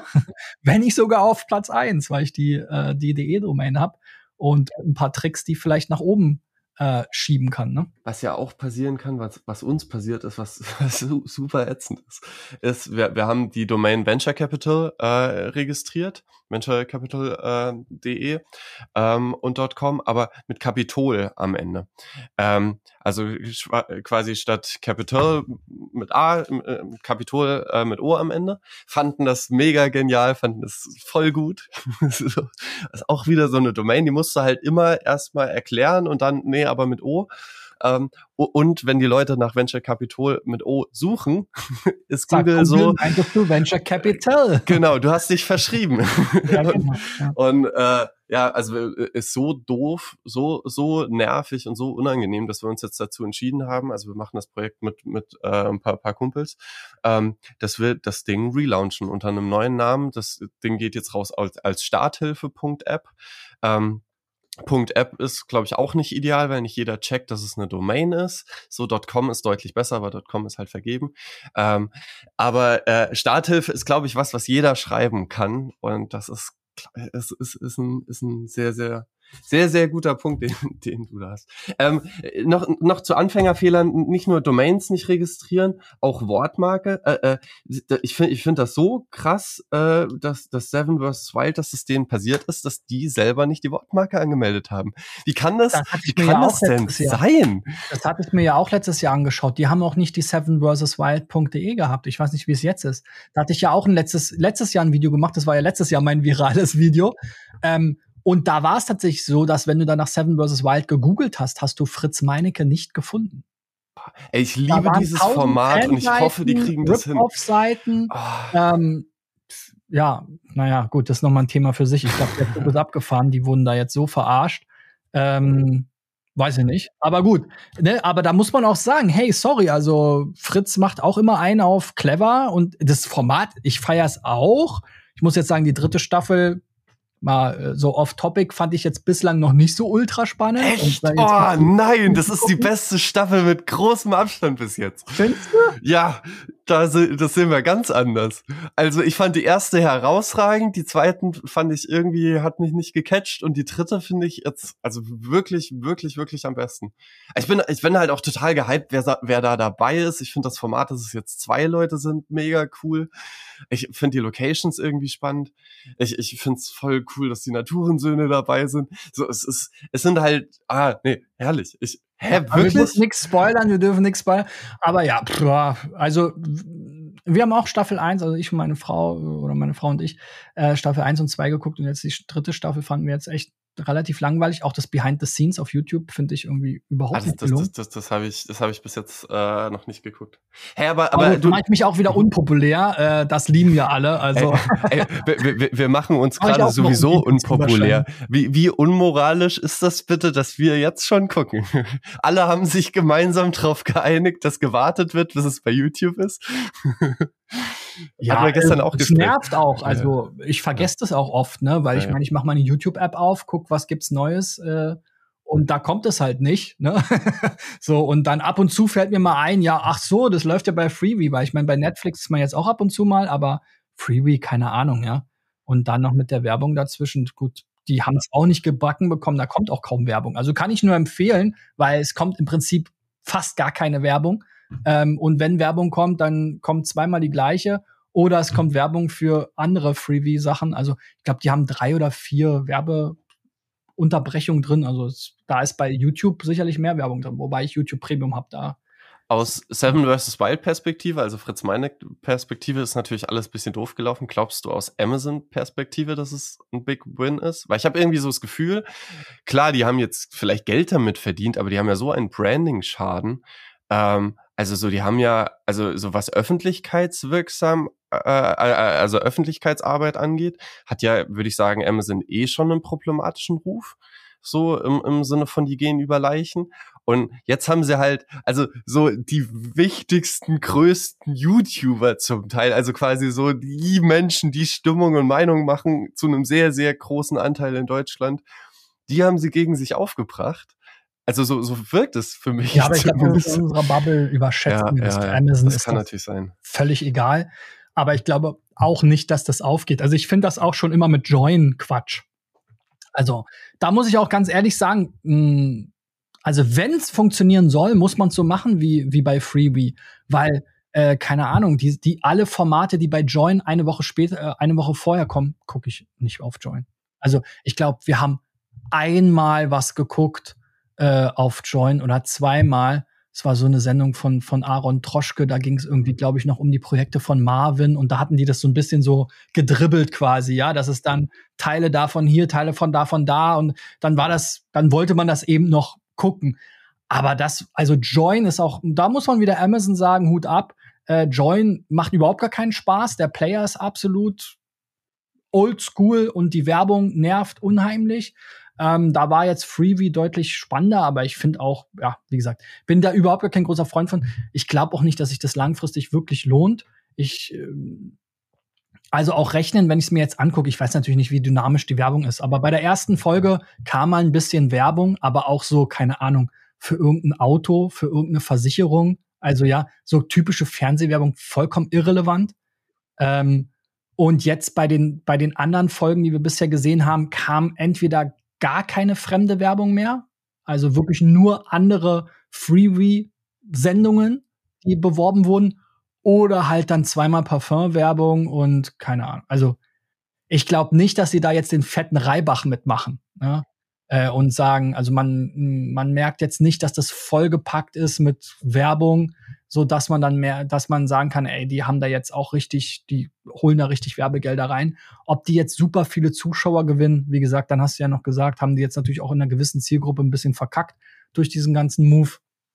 Ähm, ja, ich glaube, dass es sehr schwer ist. Also generell dieses ganze Fernsehsender oder so traditionelle Medienunternehmen versuchen irgendwie was mit YouTubern zu machen. Ich finde es auch absolut peinlich und unterirdisch, dass Twitch und YouTube da so äh, so kurz, kurzsichtig sind. Also das sind ja alles Formate, nie, keiner, also gerade auch in Deutschland, in den U S A wird da ja viel mehr gemacht, weil die da auch wieder sagen, ja, großer Markt und so weiter. Aber in Deutschland, alle großen Creator müssen ja zwangsläufig jetzt mit diesen Firmen zusammenarbeiten. Das wird für die aber nicht aufgehen. Wer guckt regelmäßig Join? Keine Ahnung, kenne ich niemanden. Ja, vor allem die zwölfzigste App, jetzt noch Freevee. Wer guckt das regelmäßig? Macht kein Mensch. gibt auch keinen echten Nutzen. Da kann ich jetzt irgendwie die alten, gerade bei Freevee sehe ich jetzt keine, keine Ahnung, da laufen jetzt wieder Sendungen von vor fünfhundert Jahren. Das ist was für, für unsere verstorbenen Großeltern, aber doch nicht für die, für die moderne Zielgruppe. Da ist Join vielleicht noch ein bisschen cooler, aber bis auf Seven versus. Wild hat Freevee auch nichts beworben, was jetzt irgendwie ansatzweise spannend war. Ähm, und was es jetzt nicht auch woanders dann vielleicht schon in ähnlicher Art gibt. Und dieses YouTuber oder Twitcher, also dass sich, dass sich Twitch da auch so, dass die Butter vom Brot nehmen lässt. Also jetzt bezahlt Amazon im Grunde genommen Streamer dafür, dass es auf Freevee erscheint. Alter, das wäre ja cooler gewesen, wenn sie das gelivestreamt hätten auf Twitch. Ja, wäre doch viel sinnvoller gewesen. Oder eben YouTube. YouTube hatte ja mal diese Originals. Ja? Stimmt eigentlich. Sogar also, also, in Deutschland. Also es gab sogar in Deutschland, ich glaube, Aaron Troschke äh, hatte das letztens erzählt bei Tim Gabel im Podcast. Ähm, Aaron Troschke ist ja von Wer wird Millionär ähm, zu Sony äh, gegangen und Sony hat seinen YouTube-Kanal produziert und er, wenn ich es richtig verstanden habe, hat Sony irgendwie von YouTube Originals irgendwelche Gelder bekommen für solche Projekte. Ja, so. Und das macht doch viel mehr Sinn. Ja, das ist das größte Survival-Format in Europa, vielleicht mittlerweile auf der Welt. Und YouTube schert sich einen Scheiß darum, weil es trotzdem dann da stattfindet oder was? Also finde ich total, finde ich total dämlich. Auch Twitch, ja, diese ganzen Live-Events, alle großen Live-Events laufen irgendwie woanders dann, ja. Ähm, macht macht aus meiner Sicht gar keinen Sinn. Aber vielleicht sind die auch schlauer und sagen, ja, für die lohnt es sich auch nicht. Also für Join und so weiter, das wird alles. Was ich mich auch, aber, aber jetzt treffen wir immer weiter ab, aber was ich mich ja. immer wieder frage, ist ganz ehrlich, also wir haben so riesige Summen an Einnahmen für die Rundfunkgebühren und da läuft ja nur Scheiße. Also so so nicht nur, aber aber also es kommen wenige Inhalte, die wirklich wirklich relevant sind für eine junge Zielgruppe. So, und ganz generell, wa- warum warum baut man an so einer Stelle nicht einen anständigen Streaming-Anbieter auf, ähm, der vielleicht auch einfach unkompliziert und kostenfrei zur Verfügung steht, wo wo Leute selber Content irgendwie hochladen können. Ähm, Egal, es ist äh, Rundfunkgebühren. Ja, ich wir, glaube, wir jetzt treffen, eine neue Plattform aufbauen, ist immer schwer. Also da finde ich schon den Ansatz, wie sie es machen, dass sie alle ähm, Formate, die sie äh, produzieren, quasi werbefrei auf YouTube zur Verfügung stellen, finde ich schon besser, muss ich sagen, weil da gucke ich es dann auch. Wenn es jetzt, wer guckt die Z D F-Mediathek? Wird die nicht sogar, weiß ich nicht, jetzt noch kostenpflichtig oder eingestellt oder was? Also wann hast du das letzte Mal was in der Z D F oder A R D-Mediathek geguckt? Ja, das macht also ja, okay. okay, okay fünfzigjährige, wenn überhaupt. Aber okay, aber die Frage bleibt, wa- warum wurden keine Rundfunkgebühren für Seven versus. Wild ausgegeben? Ja, weiß ich nicht. Also es gibt ja Funk. Ne? Funk ist ja das äh, Netzwerk, YouTube-Netzwerk oder Creator-Netzwerk vom Öffentlich-Rechtlichen. Ähm, und da waren ja so äh, so grandiose Formate wie zum Beispiel Leroy will's wissen. Hey, ja. Oder irgendwie. Das steht ja im Moment auch ein bisschen in der Kritik. Genau, ja, also ist, glaube ich, auch nicht einfach. Ne? Ähm, Funk haben viele als Sprungbrett gesehen, weil sie so eben einsteigen konnten und ein festes Gehalt bekommen haben erstmal. Und es lohnt sich natürlich so lange, wie man mit YouTube weniger verdient als mit diesem festen Gehalt. Und sobald der YouTube-Kanal dann läuft und von Funk anfinanziert wurde, gehen die Leute weg. Simplicissimus.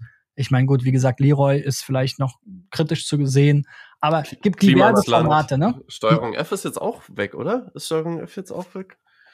Keine Ahnung, aber mir aber gab eine, eine gab, gab eine ganze Handvoll äh, Leute, die dann da auch mit der Zeit gegangen sind. Äh, weiß nicht, Worldwides äh, Wohnzimmer, glaube ich, die waren auch irgendwie bei Funk. Ähm, ja, ne, die sich das halt erstmal bezahlt lassen haben, um über die Runden zu kommen. Ist auch ganz gut. Ich meine, ist eine gewisse Art Medienförderung, finde ich jetzt auch nicht schlimm, aber ist natürlich keine langfristige Strategie. Ne? Ähm, ja, naja. Aber, aber ich, ach, ich weiß nicht, ich finde es erstmal cool, dass wir Rundfunkgebühren haben. Ich habe nur das Gefühl, dass sie oft komisch ausgegeben werden und ich finde es auch, dass dadurch coole Formate auf jeden Fall entstanden sind und gerade ein Simplicissimus würde ich jetzt als Positivbeispiel nennen. dass die quasi diesen Anschub bekommen haben, ist mir doch egal, dass, dass, dass, dass die jetzt heute nicht mehr bei Funk sind. So, aber, aber, aber dass sie diese, diese Anlaufschwierigkeiten hingekriegt haben, ähm, durch die Rundfunkgebühren, da würde ich sagen, das ist jetzt eine Stelle bei Simplicissimus, bin ich happy, wie mit den Rundfunkgebühren umgegangen wurde. Okay, ja, wir, wir, ein ganz wir, kleiner Teil, aber besser als nichts. Ne? Wir, wir, wir, wir haben jetzt einen sehr großen, sehr spaßigen Bogen genommen. Wenn, wenn wir jetzt uns mal deinen YouTube-Kanal angucken, wie ist das für dich? Du machst jetzt S E O organisch bei Google, äh, schreibst Texte auf deiner Webseite, du machst aber natürlich auch S E O auf YouTube, indem du Videos machst zu Themen, die Suchvolumen haben. Also du hast ja nicht zufällig zu Zave.it ähm, eine ein YouTube-Video gemacht. Von der Verhältnismäßigkeit, hast du so ein Bauchgefühl, wo du mehr Arbeit reinsteckst, und hast du so ein Bauchgefühl, was für dich besser funktioniert? Weil ich bin ja jetzt zum Beispiel über YouTube auf dich aufmerksam geworden. Ja, das kommt natürlich sehr stark darauf an. Ähm, tatsächlich ist es so, ich glaube, es hat jetzt mittlerweile nachgelassen, weil er jetzt auch wieder mehrere neue Videos gemacht hat, aber ich kann mal kurz hier in die Statistik reinschauen. Ähm, bei meinem ersten Video, also das, was du angesprochen hast, ich habe ja noch ein zweites gemacht, es ist tatsächlich so, dass ähm, fünfundachtzig Prozent dieser, ähm, dieser fünfunddreißigtausendachthundertneunundzwanzig Views kamen über die YouTube-Suche, und innerhalb der YouTube-Suche ähm, achtzehn Komma vier Prozent über das Keyword Dave. Ja, ähm, und dann eben natürlich noch Dave Startup, Dave App, Save It, lalala, ne? Aber im Grunde genommen tatsächlich ist es ein YouTube-S E O-Case, ja, weil ähm, fünfundachtzig Prozent der Zuschauer kamen nicht über Recommendations oder irgendwas, über Reactions oder sonst was von anderen, ähm, sondern kamen wirklich darüber, dass wenn jemand nach Dave oder nach Save It oder nach Dave App oder Dave Startup ge- gesucht hat in YouTube, dass dann mein Video kam und das so scheinbar vom Thumbnail-Titel so spannend war, dass ich, dass dann Leute draufgeklickt haben. Ähm, und das ist natürlich ein spannender Aspekt. Und darüber hinaus, ähm, wenn du jetzt auch noch Google mit einbeziehst, da habe ich natürlich dann auch immer wieder die Erfahrung gemacht, wenn du jetzt Dave Startup googelst, ja, kommen zwei Videos von Dave und in der Mitte ist meins. Ne? Also bei Google, nicht bei YouTube. Also das ist schon eine spannende Geschichte. Und wie ich sagte, man kann die beiden Welten halt auch miteinander verbinden. Das mache ich jetzt eher bei Familie mit Bulli so, ja. Aber ähm, dort ist es eben auch so, dass wenn du danach gewissen Sachen suchst, V W Kalifornien Solaranlage oder sowas, ja, dass du dann eben ähm, wahrscheinlich mich mit meiner Website findest und ähm, mit eben der, mit dem YouTube-Video. Ne? Ist natürlich sehr viel kleiner das Thema, aber Ähm, so kannst du halt noch viel mehr Reichweite äh, gewinnen. Und das ist dann auch, wenn wir jetzt wieder in das Thema passives Einkommen gehen, ähm, YouTube ist eigentlich der einzige so- die einzige Social-Media-Plattform, die ein bisschen passives Einkommen ermöglicht, eben über die Suche. Ne? Also dass bei TikTok so ein Video lädst du hoch, dann hat das mal, wenn es hochkommt, ein, zwei Wochen Views und dann ist tot. Wenn du dann nicht ein neues hochlädst, und ich meine, das sind jetzt auch nur Kurzvideos, aber im Grunde genommen kennt, weiß man ja, bei TikTok musst du eigentlich täglich Videos hochladen, damit du da bei der Stange bleibst, ansonsten bist du super schnell weg.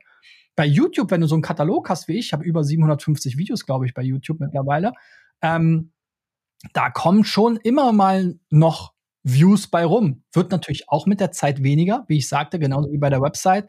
Wenn du halt fünf Jahre alte Videos zu S E O-Themen hast, das guckt irgendwann keiner mehr und YouTube empfiehlt das nicht mehr, weil das nicht mehr relevant ist.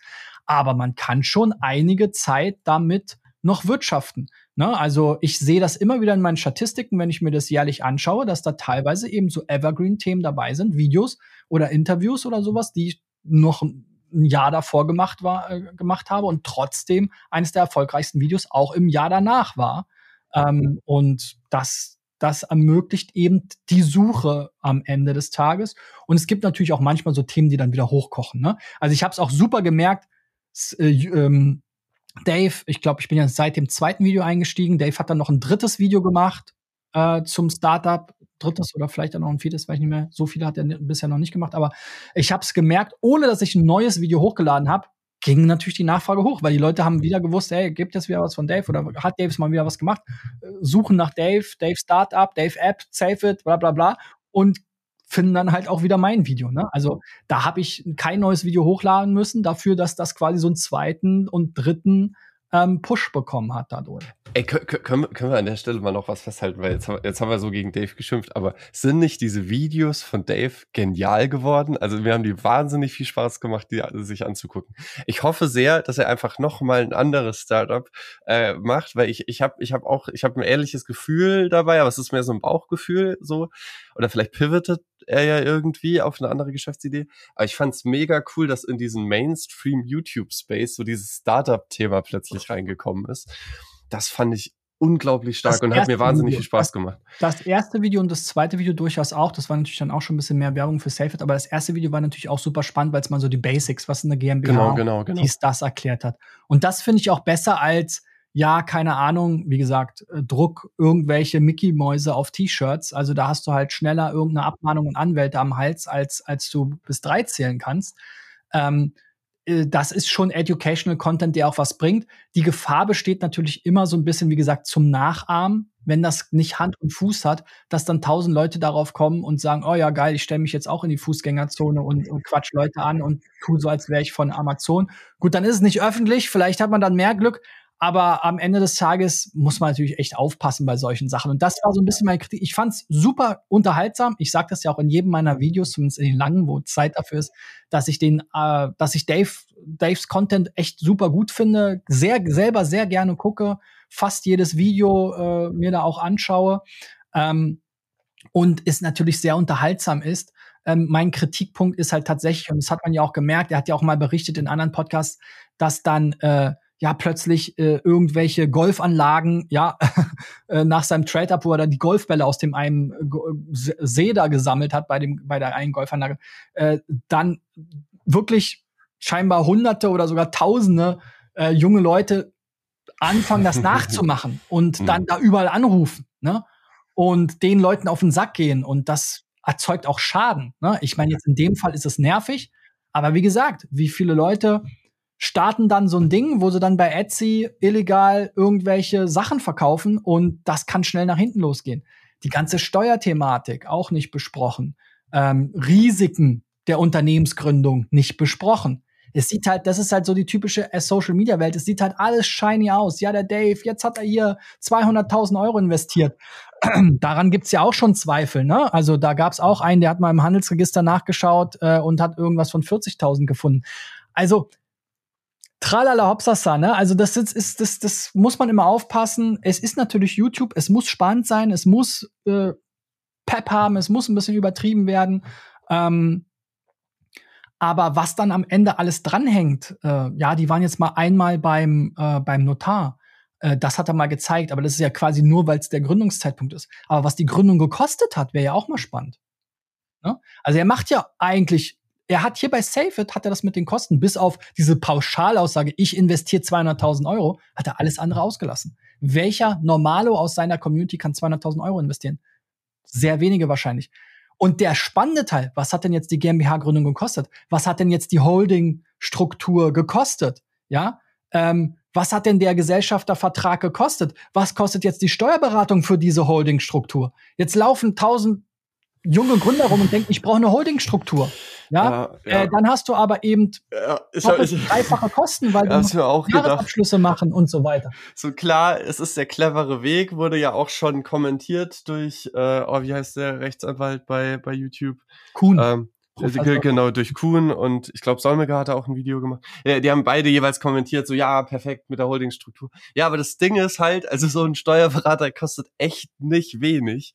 Ähm, und, und dann quasi doppelte und dreifache und vierfache Buchführung irgendwie und, und dann am Ende irgendwie vier, vier Jahresabschlüsse zu machen, genau, und, und viermal Kapitaleinlage, das geht halt einfach nicht. Also so das für, für, für, für den Normalgründer, sagen wir jetzt mal. Auch der andere, auch der andere Ansatz ist vollkommen falsch. Ein Startup quasi unter, unter verschlossenen Türen in, in, im Geheimen äh, äh, monatelang dran zu entwickeln und dann live zu gehen.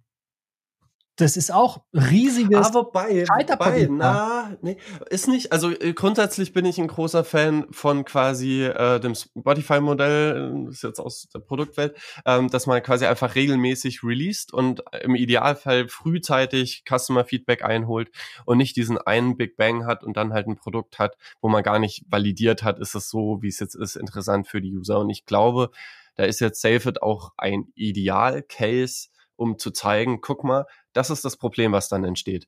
Ähm, wenn du nicht quasi iterativ äh, immer wieder neue kleine Features rausschippst, sondern diesen einen großen, weil weil dann hast du halt einfach nicht frühzeitig User-Feedback und dann entsteht einfach ein schlechtes Produkt. Genau, aber das müssen die Leute ja erstmal raffen. Die, ja, die ja. jetzt in seiner Bubble sind und das alles, die denken ja alles, ja, der hat alles richtig gemacht, der macht alles toll, ist alles super erfolgreich, äh, zweihunderttausend User innerhalb von sechs Stunden, ba, ba, ba, äh, läuft bei ihm so, ne? Aber dass das halt auch komplett in die Hose gehen kann, darüber spricht, wird halt nicht gesprochen. Klar, er hat ge- auch irgendwann sicherlich mal gesagt, Unternehmen gründen ist irgendwie auch ein Risiko oder weiß nicht, kann auch schief gehen, ne? Kann auch sein, dass ich mein Geld nicht zurückbekomme. Aber naja, gut, wie gesagt, man muss natürlich auch immer gucken, was ist das Format, und Dave ist schon guter, das sage ich ja auch, wie gesagt, es gibt ja tausend andere, die dann irgendwelche Scams machen und dann noch einen Kurs und hier kannst du bei mir lernen, wie man eine Agentur gründet, und haben aber selbst noch nie eine Agentur gegründet ähm, und verdienen ihr Geld nur damit, dass die Leuten irgendwie Kohle verkaufen. Also komm in die Gruppe. Ich will das gar nicht so schlecht reden. Ja, ja. Ähm, das ist jetzt sicherlich auch typisch, typisch deutsch so ähm, und es ist super, dass das Thema mehr Aufmerksamkeit bekommt. Ich finde auch seine Höhle der Löwen-Videos ganz cool, ja, wo er dann ja ein bisschen mehr die Konsumentensicht eingeht, aber auch so ein bisschen zeigt, was wurde da gegründet, was wurde finanziert, was wurde nicht finanziert, was ist ein gutes Produkt, was ist ein schlechtes Produkt. Ähm, und das würde ich mir eben auch hier in dieser Reihe wünschen, dass man auch nochmal so ein, so ein Kosten, was hat das alles gekostet, weil das ist ja das, was er normalerweise zeigt. Und das ist ja jetzt auch nichts, was jetzt Staatsgeheimnis ist. Ja, also ich meine, äh, was eine Gründung kostet, und so weiter. Das, äh, auch was, wie gesagt, die, wie viele Anteile die haben, haben sie auch nicht gesagt. Dave hat siebzig Prozent. Ey, die armen Jungs. Einerseits kann man sagen, gut, ne? Aber im Endeffekt ist das ja die, und er hat ja auch gesagt, wir, wir gründen dieses, dieses Startup. Die Firma gibt's ja schon seit einer ganzen Weile, ne? Ich glaube, die gab's schon ein Jahr oder zwei oder drei Jahre sogar. Ja, ja, ja, genau. Ähm, das ist alles dokumentiert, das ist auch alles öffentlich, das kann sich jeder anschauen. Ähm, ist mittlerweile ja sogar kostenlos, die, sich diese Handelsregisterauszüge zu ziehen. Da kann man das alles nachschauen. Also da, da ist mir das dann doch teilweise so ein bisschen zu shiny, ein bisschen zu äh, Aber, Dings, ne? aber, aber noch ein Gedanke zu äh, quasi... Dafür sind wir ja dann da. Genau. Ja, aber, aber noch ein Gedanke zu dem produktmäßig macht es natürlich Sinn, äh, iterativ immer wieder kleine Features zu releasen und sich anzugucken, wie wird das angenommen und geht es in die richtige Richtung, was denken die User über welches Feature, und nicht diesen einen großen Big Bang Release zu machen. Aber... Dagegen halten würde ich jetzt, also nicht, ich bin bei in, in Team eins, weil ich bin ein Produktmensch. Aber jetzt gibt's ja auch die Marketing-Sicht. Und ich glaube, aus Marketing-Sicht war das ein Geniestreich. Weil du hast ja eine Ermüdung über die Zeit. Wenn du immer wieder und hier ein kleines Feature und da ein kleines Feature und so weiter, irgendwann wird's einfach ähm, anstrengend äh, und irgendwann verlieren Leute die Aufmerksamkeit. Und ich glaube, so wie halt diese Social-Media-Welt funktioniert, ist halt wie Höhle der Löwen oder ist halt wie jetzt bei, bei zave punkt it. Da, da ist dieser eine große Big Bang und das wird angekündigt und vorher hat man noch keinen Zugriff und dann gibt's diesen Launch-Tag und plötzlich dürfen alle zugreifen und so weiter. Ich glaube, aus Marketing-Perspektive kann das schon Sinn machen. Ja und nein. Also für den initialen Hype ja, nur die Strategie muss trotzdem ja sein, dass man immer wieder neue Features shippt, und das hat er ja auch schon angekündigt quasi von Video eins, so, ne? Das ist jetzt noch nicht alles und da kommen noch große Sachen und dies, das. Wird auch spannend zu sehen, was das dann wird. Gibt ja schon erste Vermutungen oder schon erste Hinweise. Aber ähm, ja, ich denke, in seiner Stellung kann er sich das leisten. Aber äh, wie gesagt, ich, ich sehe immer die Gefahr, dass es jetzt sehr viele Nachahmer gibt oder viele Leute jetzt diesen Weg so lernen oder kennenlernen und das einfach für neunzig Prozent der Zuschauer nicht der richtige Weg ist, ein Startup zu gründen. Ja? Ähm, in so einen Markt zu gehen, der schon super äh, saturiert ist. Ja? Der Cashback-Markt ist jetzt auch keiner, der super gr- groß ist in Deutschland, muss man sagen, weil es immer ja auch noch dieses Thema gibt, dass das einfach umständlich ist. Du musst jedes Mal über die zave punkt it-App gehen. Hat man einfach nach einer gewissen Zeit auch keinen Bock mehr drauf. Ähm, und für die, die dreißig Cent, die ich dann auf meine Pizza zurückkriege, pff, Ja, also da muss man schon die hard ähm, Cashbacker sein, so wie die My Deals Community. Und die hoppen dann auch. Die machen dann nicht alles bei Save.it. Ne? Die gucken, ja, das kriege ich bei Save.it billiger, das kriege ich bei Shoop billiger, das kriege ich da, das kriege ich da. Und das sind auch nicht die loyalen User. Genau. Ne? Und für die Creator, wie gesagt, muss man auch mal gucken. Da gibt es ja auch schon erste Zahlen äh, von Creatoren, die das veröffentlicht haben, ähm, was da dann am Ende rumkommt. Es bleibt spannend auf jeden Fall. Wie gesagt, ich will es auch gar nicht grundsätzlich schlecht reden. Ich finde es schon spannend. Ich glaube aber, Best-Case-Szenario wäre, er verkauft das Ding in den nächsten ein, zwei Jahren. Ähm, wenn das nicht gelingt, glaube ich, wird das in drei Jahren kein Thema mehr sein. Glaubst du, es wird jemand kaufen? Weil also im Moment lebt das ja von Dave oder von quasi Seven versus. Wild und von quasi diesem Marketing-Buzz, der darum entsteht. Ich glaube, also wenn du es jetzt im Moment. Die App würde auch ohne Dave funktionieren. Dave kann ja weiter drin bleiben als Creator. Ähm, und dann kann man ja mal sehen, wie oft er noch dafür wirbt, wenn er nur zwanzig Prozent von den Mikroprovisionen abbekommt. ähm, aber naja, die Userbase ist schon was wert. Ne? Und das ist auch mal wieder mein Kritikpunkt. Davon haben die Creator nichts. Ne? Du siehst da, keine Ahnung, ein Unsympathisch T V hat, keine Ahnung, ich glaube, als ich das letzte Mal gesehen habe, neuntausend oder fast zehntausend User reingebracht. Ähm, oder zumindest Unterstützer. Ich nehme mal an, dass das User sind, die über ihn kamen. Ähm, und was hatte er da? siebenhundert Euro oder was? Ähm, und diese User fallen ja dann auch nach dreißig Tagen wieder raus bei ihm. Ähm, also ehrlich gesagt, klar, wenn es aufgeht, geniales Modell, aber du siehst ja auch, hat ein Trimax das bisher beworben, hat ein Montana Black das bisher beworben, hat das ein Knossi beworben. Die ganz Großen, die jetzt nicht so Buddies sind mit Dave, haben es alle nicht angefasst. Trimax wurde ja sogar im, im, ähm, im Stream angesprochen und meinte dann nochmal, ah ja, na, die haben mich, äh, die haben mich auch schon angeschrieben, muss ich mich nochmal unterhalten mit denen. Das ist kein attraktiver Deal. Wie gesagt, Trimax hat ja selber gesagt bei Leroy, er kriegt fünfzehntausend Euro für eine Instagram-Story. Was muss der? Und dann kommt immer das Argument, ja, aber die machen das ja nur so nebenbei, die sind alle faul. Ja, aber irgendwie muss er ja darauf aufmerksam machen. Ne? Und klar kann er es jetzt in jede Description machen. Da kommt aber, wie gesagt, das ist ja, naja, wie dem auch sei. Und dann, letztes Thema, was mir noch krass auf dem Herzen liegt, äh, zu dem Thema, ist dieses Thema Creator Code. Das war, du hast ja gefragt nach den Kommentaren. Das ist das Hauptargument, das, das werde ich auch in meinem nächsten Video mit aufdröseln, dass jetzt alle sagen, ja, aber der Fortnite Creator Code, der ist ja auch total abgegangen, damit haben die Streamer sich dumm und dusselig verdient und so weiter und so fort. Was die Leute daran nicht verstehen ist, der Fortnite Creator Code war einfach ein Fortnite Affiliate Programm. Das heißt, Montana Black hat Fortnite gestreamt, seine Zuschauer haben Fortnite gespielt und er hat dann eine Provision bekommen, wenn die Leute über ihn digitale Güter in Fortnite gekauft haben. Das ist ja genau der Case, den ich in meinem Video auch beschrieben habe mit, wenn der Creator direkt ein Placement oder direkt Werbung im Kontext seines, seiner Inhalte macht für die Brand, dann kann sich das lohnen.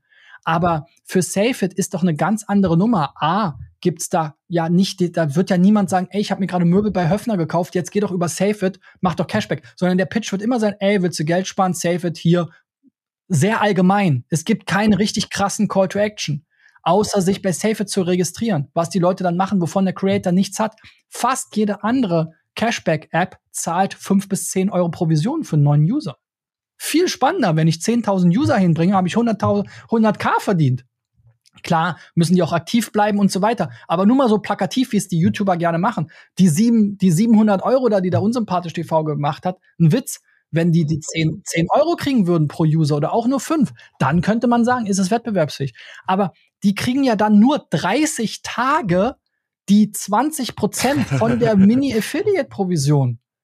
Das macht einfach keinen Sinn. Die werden damit nichts verdienen. Ich habe mich auch schon mit Creatoren äh, ausgetauscht dazu. Manche haben auch schon Sachen gepostet.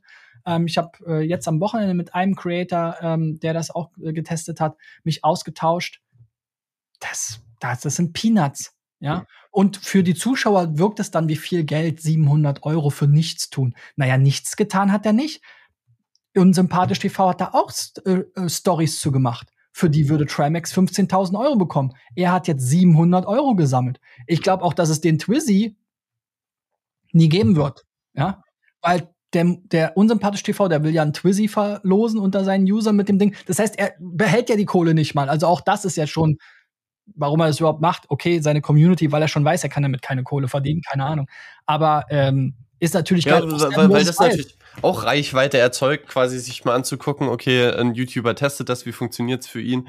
Und wenn er schon im Vorhinein ankündigt, dass er, dass er da das Geld rausgibt, ist das natürlich noch spannender. Genau, so. Aber was hat er davon, außer Reichweite? Und ich meine, Unsympathisch T V, der braucht ja nur auf Toilette gehen und hat Reichweite. Ich meine, der, der braucht einfach nur mal ein Video hochladen, ja, ähm, oder einen Stream anschmeißen. Naja, wie dem auch sei. Also, Das, das ist schon spannend. Ich glaube nicht, dass es für die Großen interessant ist. Ähm, es kann für so die, die, die Mittelschicht interessant sein, aber da wird dann auch deutlich weniger bei rumkommen. Auch für zave punkt it. Dass es für Dave funktioniert, ist klar, dass er da fünfzigtausend Leute Unterstützer hat und dass er da schon, keine Ahnung, über eintausendfünfhundert Euro in der ersten Woche äh, gesammelt hat und so. Das ist klar, das ist ja seine Zielgruppe. Für Dave ist es auch alles Win-Win-Win. Der kann eigentlich fast nur gewinnen. Klar ist immer noch das Verlustrisiko hundert Prozent, aber er hat siebzig Prozent der Anteile an der Firma. Er hat jetzt, ich habe es jetzt nicht selber überprüft, also das, was ich gehört habe, bisher vierzigtausend Euro reingepackt. Vielleicht hat er sich committed in der, das ist ja oft so, dass Investoren Tranchen machen, dass man nicht zweihunderttausend überweist und dann ist es nach einer Woche weg, ne? Ähm, sondern dass das Stück für Stück kommt. Aber erstmal, so nach meinen Infos, irgendwie irgend, irgendwas um die vierzigtausend versenkt. Klar, seine ganze Zeit, auch er kann anderes Placements machen und so weiter, ist auch Opportunity Cost, Cost of Opportunity, ganz klar. Ähm, Aber wie gesagt, er hat siebzig Prozent, er hat jetzt vielleicht vierzigtausend reingepackt, vielleicht wären es auch mal zweihundert real. Ähm, er hat ähm, ein paar Placements äh, drauf verzichtet. Ähm, aber jeder User, der in die App kommt, macht die App wertvoller. Und deswegen sage ich auch, deswegen macht, ist auch die Holding, warum macht man die Holding-Strategie? Unter anderem, damit man steuervergünstigt verkaufen kann, seine Anteile. Ja? Das ist, Setup ist schon genau so. Das Ding ist nicht für die Ewigkeit gebaut. Das Ding ist darauf gebaut und erst recht, wenn jetzt noch weitere Investoren reinkommen, das erhöht den Verkaufsdruck ja noch weiter. Weil Investoren, genauso wie Dave und auch andere Investoren, es soll ja angeblich noch einen ominösen geben, der auch hundertneunzigtausend investiert hat, ähm, der stand scheinbar noch nicht im Handelsregister, ähm, als da der andere da das Video gemacht hat. Mh, da, äh, die wollen ihr Geld zurück und die kriegen ihr Geld nur über den Verkauf zurück. Oder wenn das Ding an die Börse geht, aber das... Das ist ja absolut ausgeschlossen, würde ich sagen. Aber es kann natürlich schon sein, dass irgendein anderer Cashbacker, dass irgendein anderes Unternehmen sagt, da sind jetzt zweihunderttausend User drin, da sind wahrscheinlich irgendwann fünfhunderttausend User drin, vielleicht sogar eine Million User. Ähm, wenn dann der Rest passt und da auch Umsätze laufen, ähm, kann das schon interessant sein. Und das wird ja oft gemacht, dass die dann einfach solche Sachen vom Markt kaufen. Dann wird das noch totgeritten und dann wird quasi, werden, wird zave punkt it quasi irgendwo bei, wo auch immer rein, reingeschoben. Eingegliedert, damit die User dann in, so keine genau. Ahnung, so äh, Freevee bei Amazon Prime genau, sind. Damit die restlichen User dann doch wieder Shoop benutzen oder so, ne? Also, um, ja, ja. Das passiert immer wieder. Und ich glaube, das ist hier der Case und dafür ist es auch aufgebaut, ähm, ja, Pump and Dump, würde man sagen. Vor, vor, vor allem, also ganz ehrlich, ich gehe, äh, äh, Dave hat jetzt, glaube ich, fünf oder sechs Videos zu dem Thema gemacht. Ich schätze mal, es folgen noch fünf oder sechs Videos zu dem Thema. Das sind die werbefreundlichsten Videos, die man sich irgendwie vorstellen kann, mit einer extrem attraktiven Zielgruppe. Er generiert dadurch einen absoluten Hype, also so, das ist einfach spannend. Das ist der erste große YouTuber, der irgendwie ein Softwareunternehmen gründet. Ähm, so, und ich gehe jetzt mal davon aus, ich, ich kann es nicht einschätzen, aber, aber wenn du jetzt sagst, hier fünfzehntausend Euro für eine Story, ich, ich glaube, dass quasi so gut platziert, so ein Sponsoring noch mal mehr Geld reinbringt. Dave hat viel Reichweite, dann hat er noch die YouTube-Ads-Einnahmen. Ich könnte mir vorstellen, dass der die zweihunderttausend Euro einfach durch zehn Videos einnimmt, die er zu diesem Thema macht. Also das ist für ihn, also dass er noch nicht mal, also dass er null auf null rauskommt, selbst wenn die App niemals auch nur einen Cent verdient. Ja, also de- deswegen sage ich ja, für Dave kann es alles aufgehen, aber das Gesamtkonstrukt, ähm halte ich für schwierig und wie gesagt, äh, im Zweifel. Das ist ja das Coole, wenn man YouTuber ist. Das ist ja wirklich ein Glitch. Das ist der eigentliche Glitch. Darüber sollte er mal ein Video machen. YouTuber können viel Unsinn machen. Ja? Er hat sich ja auch diese Wohnung gekauft. Macht ja auch überhaupt gar keinen Sinn, was er da gemacht hat, wirtschaftlich. So eine, er hat sich ja diese, diese Mini-Wohnung gekauft, äh, da in so einem hässlichen Altbau und hat die irgendwie wie so ein Luxus-Mikro-Apartment ausgebaut. Hat er ja auch schon von Anfang an gesagt, er will einfach wissen, was geht und was man Geizes draus machen kann. Aber das ist ja kein Geschäftsmodell. Da hat er einfach Geld verbrannt eigentlich. Aber durch seine, also der Glitch ist ja hier, ja. dass einfach darüber Videos machen, ihm das Geld wahrscheinlich wieder einbringt. Und das ist aber genau der Glitch, den ja seine Zuschauer zu neunundneunzig Prozent alle nicht haben. Und deswegen entsteht da halt auch so eine Scheinwelt, ähm, von Dingen, die eben einfach für Otto-Normal-Startup-Gründer so nicht funktionieren. Es haben sich ja bei mir auch, vielleicht jetzt noch zum Abschluss, nach dem Video nicht nur du gemeldet, sondern auch noch ein paar andere. Auch andere Gründer, ja, die auch ähnliche Apps oder was planen oder schon geplant haben oder ausprobiert haben. Auch verschiedene Ansätze, die wir sicherlich auch noch bei zave punkt it sehen werden, ja. Zum Beispiel, dass man sein Bankkonto verbinden kann, ist da so ein Thema, ja. Ähm, was aber auch an gewissen Sachen gescheitert ist dann wiederum, oder ein, ein anderes Startup zum Beispiel finde ich total cool, die haben jetzt erstmal eine WhatsApp-Gruppe gestartet für genau diesen ähm, M V P, um überhaupt erstmal herauszufinden, wie funktioniert das alles jetzt, ne, da habe ich da ich habe ich meine App schon, da poste ich meine Deals rein mit den Links und sag, geh hier drüber, guckt euch das an, die haben nochmal einen anderen Ansatz, der auch super spannend ist. Also da gibt es so viele ähm, Leute da draußen, die Sachen ausprobieren, ähm, die aber eben gescheitert sind, weil sie eben nicht diesen YouTube-Glitch haben, sozusagen. Ne? Dass sie einerseits alleine durch das darüber sprechen wieder eine Refinanzierung bekommen, ja, ähm, und andererseits durch die Reichweite einfach einen massiven Bonus, einen massiven Vorteil haben. Ne? Und deswegen ist es natürlich super klug von ihm, das so zu machen. Und Dave ist, ist, ist ja auch ein cleverer Kerl. Ähm, genau. Ne? Für ihn kann, ist die Wahrscheinlichkeit, dass er da plus minus null oder eben sogar mit fetten Plus rausgeht, ziemlich hoch. Ja? Und ähm, wie gesagt, im Bestfall für ihn werden wir in den nächsten ein, zwei Jahren einen Exit sehen.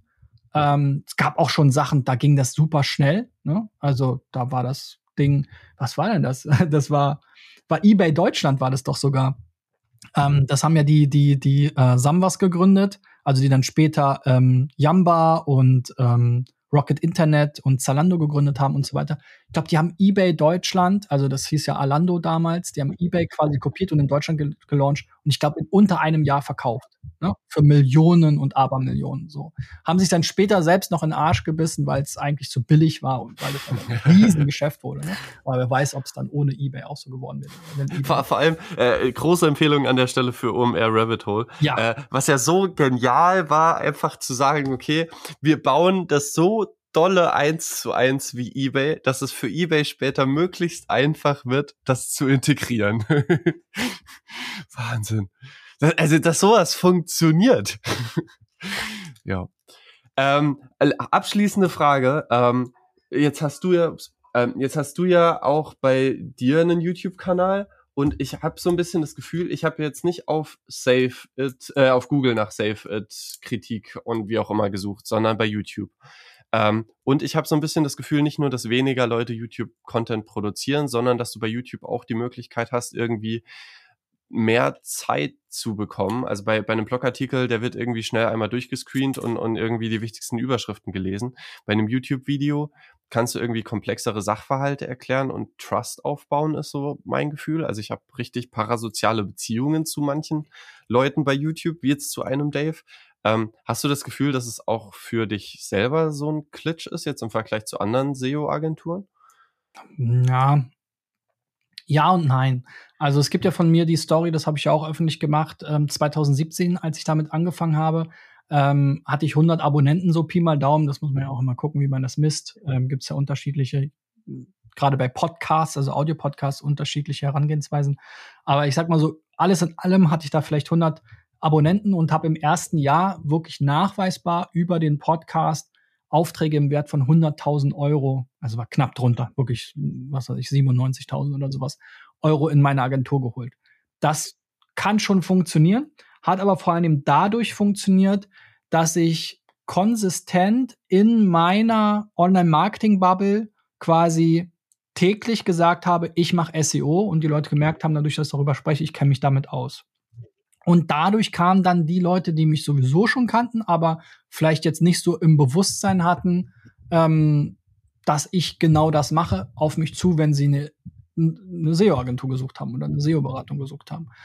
Ähm, wie man jetzt an einem YouTube-Channel sieht, ja, ich sage immer, ich bin sicherlich ein, ein relativ erfahrener YouTuber, weil ich das jetzt schon seit zweitausendsiebzehn mache und über siebenhundertfünfzig Videos hochgeladen habe, aber immer noch recht erfolglos, ja, ähm, ist das Thema halt schon sehr klein und das ist ja genau das, warum ich jetzt eben auch solche Themen wie Save It und so ausprobiere und gucke, wo kommt was bei rum. Bei Seven versus. Wild hat es mir zwar Spaß gemacht, weil ich das selber gucke und da hatte ich dann auch meine Klicks, aber weder YouTube-Ads noch irgendwelche Anfragen waren jetzt super cool. Bei Startup von Dave hat sich's jetzt schon besser angefühlt. Äh, YouTube-Ads immer noch kein Thema, ähm, weil dann tatsächlich auch die, die Einnahmen pro tausend Views krass runtergehen, wenn ich jetzt nicht diese Hardcore-S E O-Themen mache oder B to B-Themen. Aber ähm, zumindest kam jetzt unser Gespräch zustande. Ich habe ja schon gesagt, zwei, drei andere Startups und so weiter. Das sind jetzt nicht meine klassischen Kunden, aber da kann ich mir zumindest vorstellen, dass man da ein Netzwerk aufbaut, dass man neue Ken- Kontakte kennenlernt. Wer weiß, wer diesen Podcast hört, wer weiß, was daraus wird. Also das hat dann schon mehr einen Mehrwert für mich und das wird so die Route sein. Ähm, da habe ich mir jetzt auch noch mal selbst einen Coach rangezogen, ähm, der was Ähnliches auf YouTube macht und auch eine Agentur hat, um da im nächsten Jahr mal zu gucken, wenn ich die Zeit und die, den Bock finde, weil ich bin jetzt nicht YouTuber, ich habe halt eine Agentur, die läuft super und das ist alles okay soweit, ne? Ähm, aber ich habe schon Bock auf YouTube und, und, und so das Social-Media-Thema und habe natürlich hab auch schon gemerkt, dass es was bringen kann. Ähm, deswegen habe ich da so ein bisschen Blut geleckt und versuche eben seit zweitausendsiebzehn meinen Weg zu finden, das einerseits langfristig zu machen, ähm, drauf klarzukommen, trotzdem meine eigentliche Arbeit nicht zu vernachlässigen, auch für meine Agentur daraus einen Mehrwert zu generieren, also auch darüber Geld zu verdienen, weil wir beschäftigen ja auch jemanden in der Agentur, der Vollzeit ein vernünftiges Gehalt bekommt dafür, dass er diese, dieses Hobbyprojekt hier quasi macht, ne? Wie gesagt, das ist unser größtes Marketing-Investment, was wir machen, worauf wir setzen. Wir könnten aber natürlich auch die Kohle nehmen und in irgendwelche Anzeigen bei LinkedIn oder Google oder Meta stecken. Ähm, das machen wir eben aktuell gar nicht. Ja, aber ist auch, also finde ich, einer der schönsten Wege, irgendwie Marketing zu machen. Also so, weil ich, du bist mir nicht auf die Nerven gegangen und das macht mehr Werbung in der Regel, sondern ich habe halt, ja, mich zu dem Safe-Thema so ein bisschen umgeguckt, was es da so für Meinungen gibt. Ähm, beziehungsweise, also ich kenne das halt auch oft, dass ich dann irgendwie nach einem S E O-Hack irgendwie suche oder oder jetzt in meinem Kontext war es halt mehr Richtung Programmieren und dann werde ich auf jemanden aufmerksam und das ist dann einfach, finde ich, an der Stelle auch elegant dann, ah, okay, der hat eine S E O-Agentur, ah, okay, wenn ich äh, es nicht selber machen will oder oder oder wenn ich es noch besser machen will, dann, also ich, ich schätze mal, YouTube-Ads-Einnahmen, selbst wenn du jetzt, ich glaube, fünfunddreißigtausend waren es, äh, eine Aufrufe hattest, das sind dann vielleicht vierzig Euro, vielleicht siebzig Euro, irgendwas dazwischen an YouTube-Ads-Einnahmen, aber äh, quasi das, was halt hi- im Hintergrund passiert, ist jemand, der zehn Videos von dir gesehen hat, der weiß halt ungefähr, was du machst, äh, weiß, ob du deine Arbeit gut machst und kannst halt so ein bisschen einschätzen. Das ist ja eigentlich der Wert, der entsteht. Ja, tatsächlich, da habe ich auch mal wieder dieses YouTube-Game wieder gesehen, also wenn ihr euch wundert, warum YouTuber meistens Videos über acht Minuten machen, dann liegt es daran, dass sie dann halt einfach mal doppelt so viel verdienen. ähm, ich habe nämlich mit den fünfunddreißigtausendachthundertneunundzwanzig Views bisher dreizehn Euro einundneunzig verdient, oh no. weil das Video unter acht Minuten lang ist. Das heißt, es gibt nur am Anfang und am Ende äh, Werbung und nicht mittendrin. Und die Werbung mittendrin ist das, was eben ähm, mit am meisten Ach, okay, äh, bringt. Ja. Also deswegen, das ist das, wo ich sage, selbst das hat jetzt nichts gebracht. Ja, okay, ähm, ja gut. Genau. Krass. Ja, okay, also, also dreizehn Euro sind natürlich nochmal deutlich weniger als jetzt die vierzig bis siebzig, die ich geschätzt hätte. Aber, aber, aber okay, ist natürlich auch kein Thema, was jetzt super, super gut monetarisiert. Naja, okay. Äh, spannender Podcast, spannend, äh, da auch mal deine Perspektive auf Save It äh, nochmal in aller Ausführlichkeit äh, diskutiert zu haben und äh, cool, dass du auch nochmal mein S E O-Wissen ein bisschen aufgefrischt hast, weil auch wenn ich da sehr tief drin war, ist es bei mir schon relativ lange her. Äh, ich freue mich, dass du heute da warst und äh, ich bin sehr gespannt auf dein YouTube, äh, also wie es mit YouTube weitergeht nächstes Jahr, wenn du sagst, du hast dir da was vorgenommen. Äh, und ich danke dir, dass du heute da warst. Ja, vielen Dank für das coole und äh, ja, kurzweilige, aber jetzt doch schon recht lange Gespräch.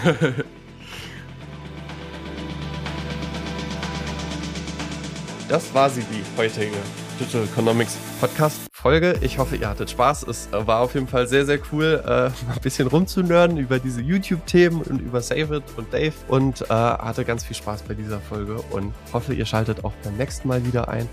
Folgt dem Podcast gerne, gebt ihm ein Like, bewertet ihn, was auch immer auf der jeweiligen Plattform, auf der ihr seid, möglich ist.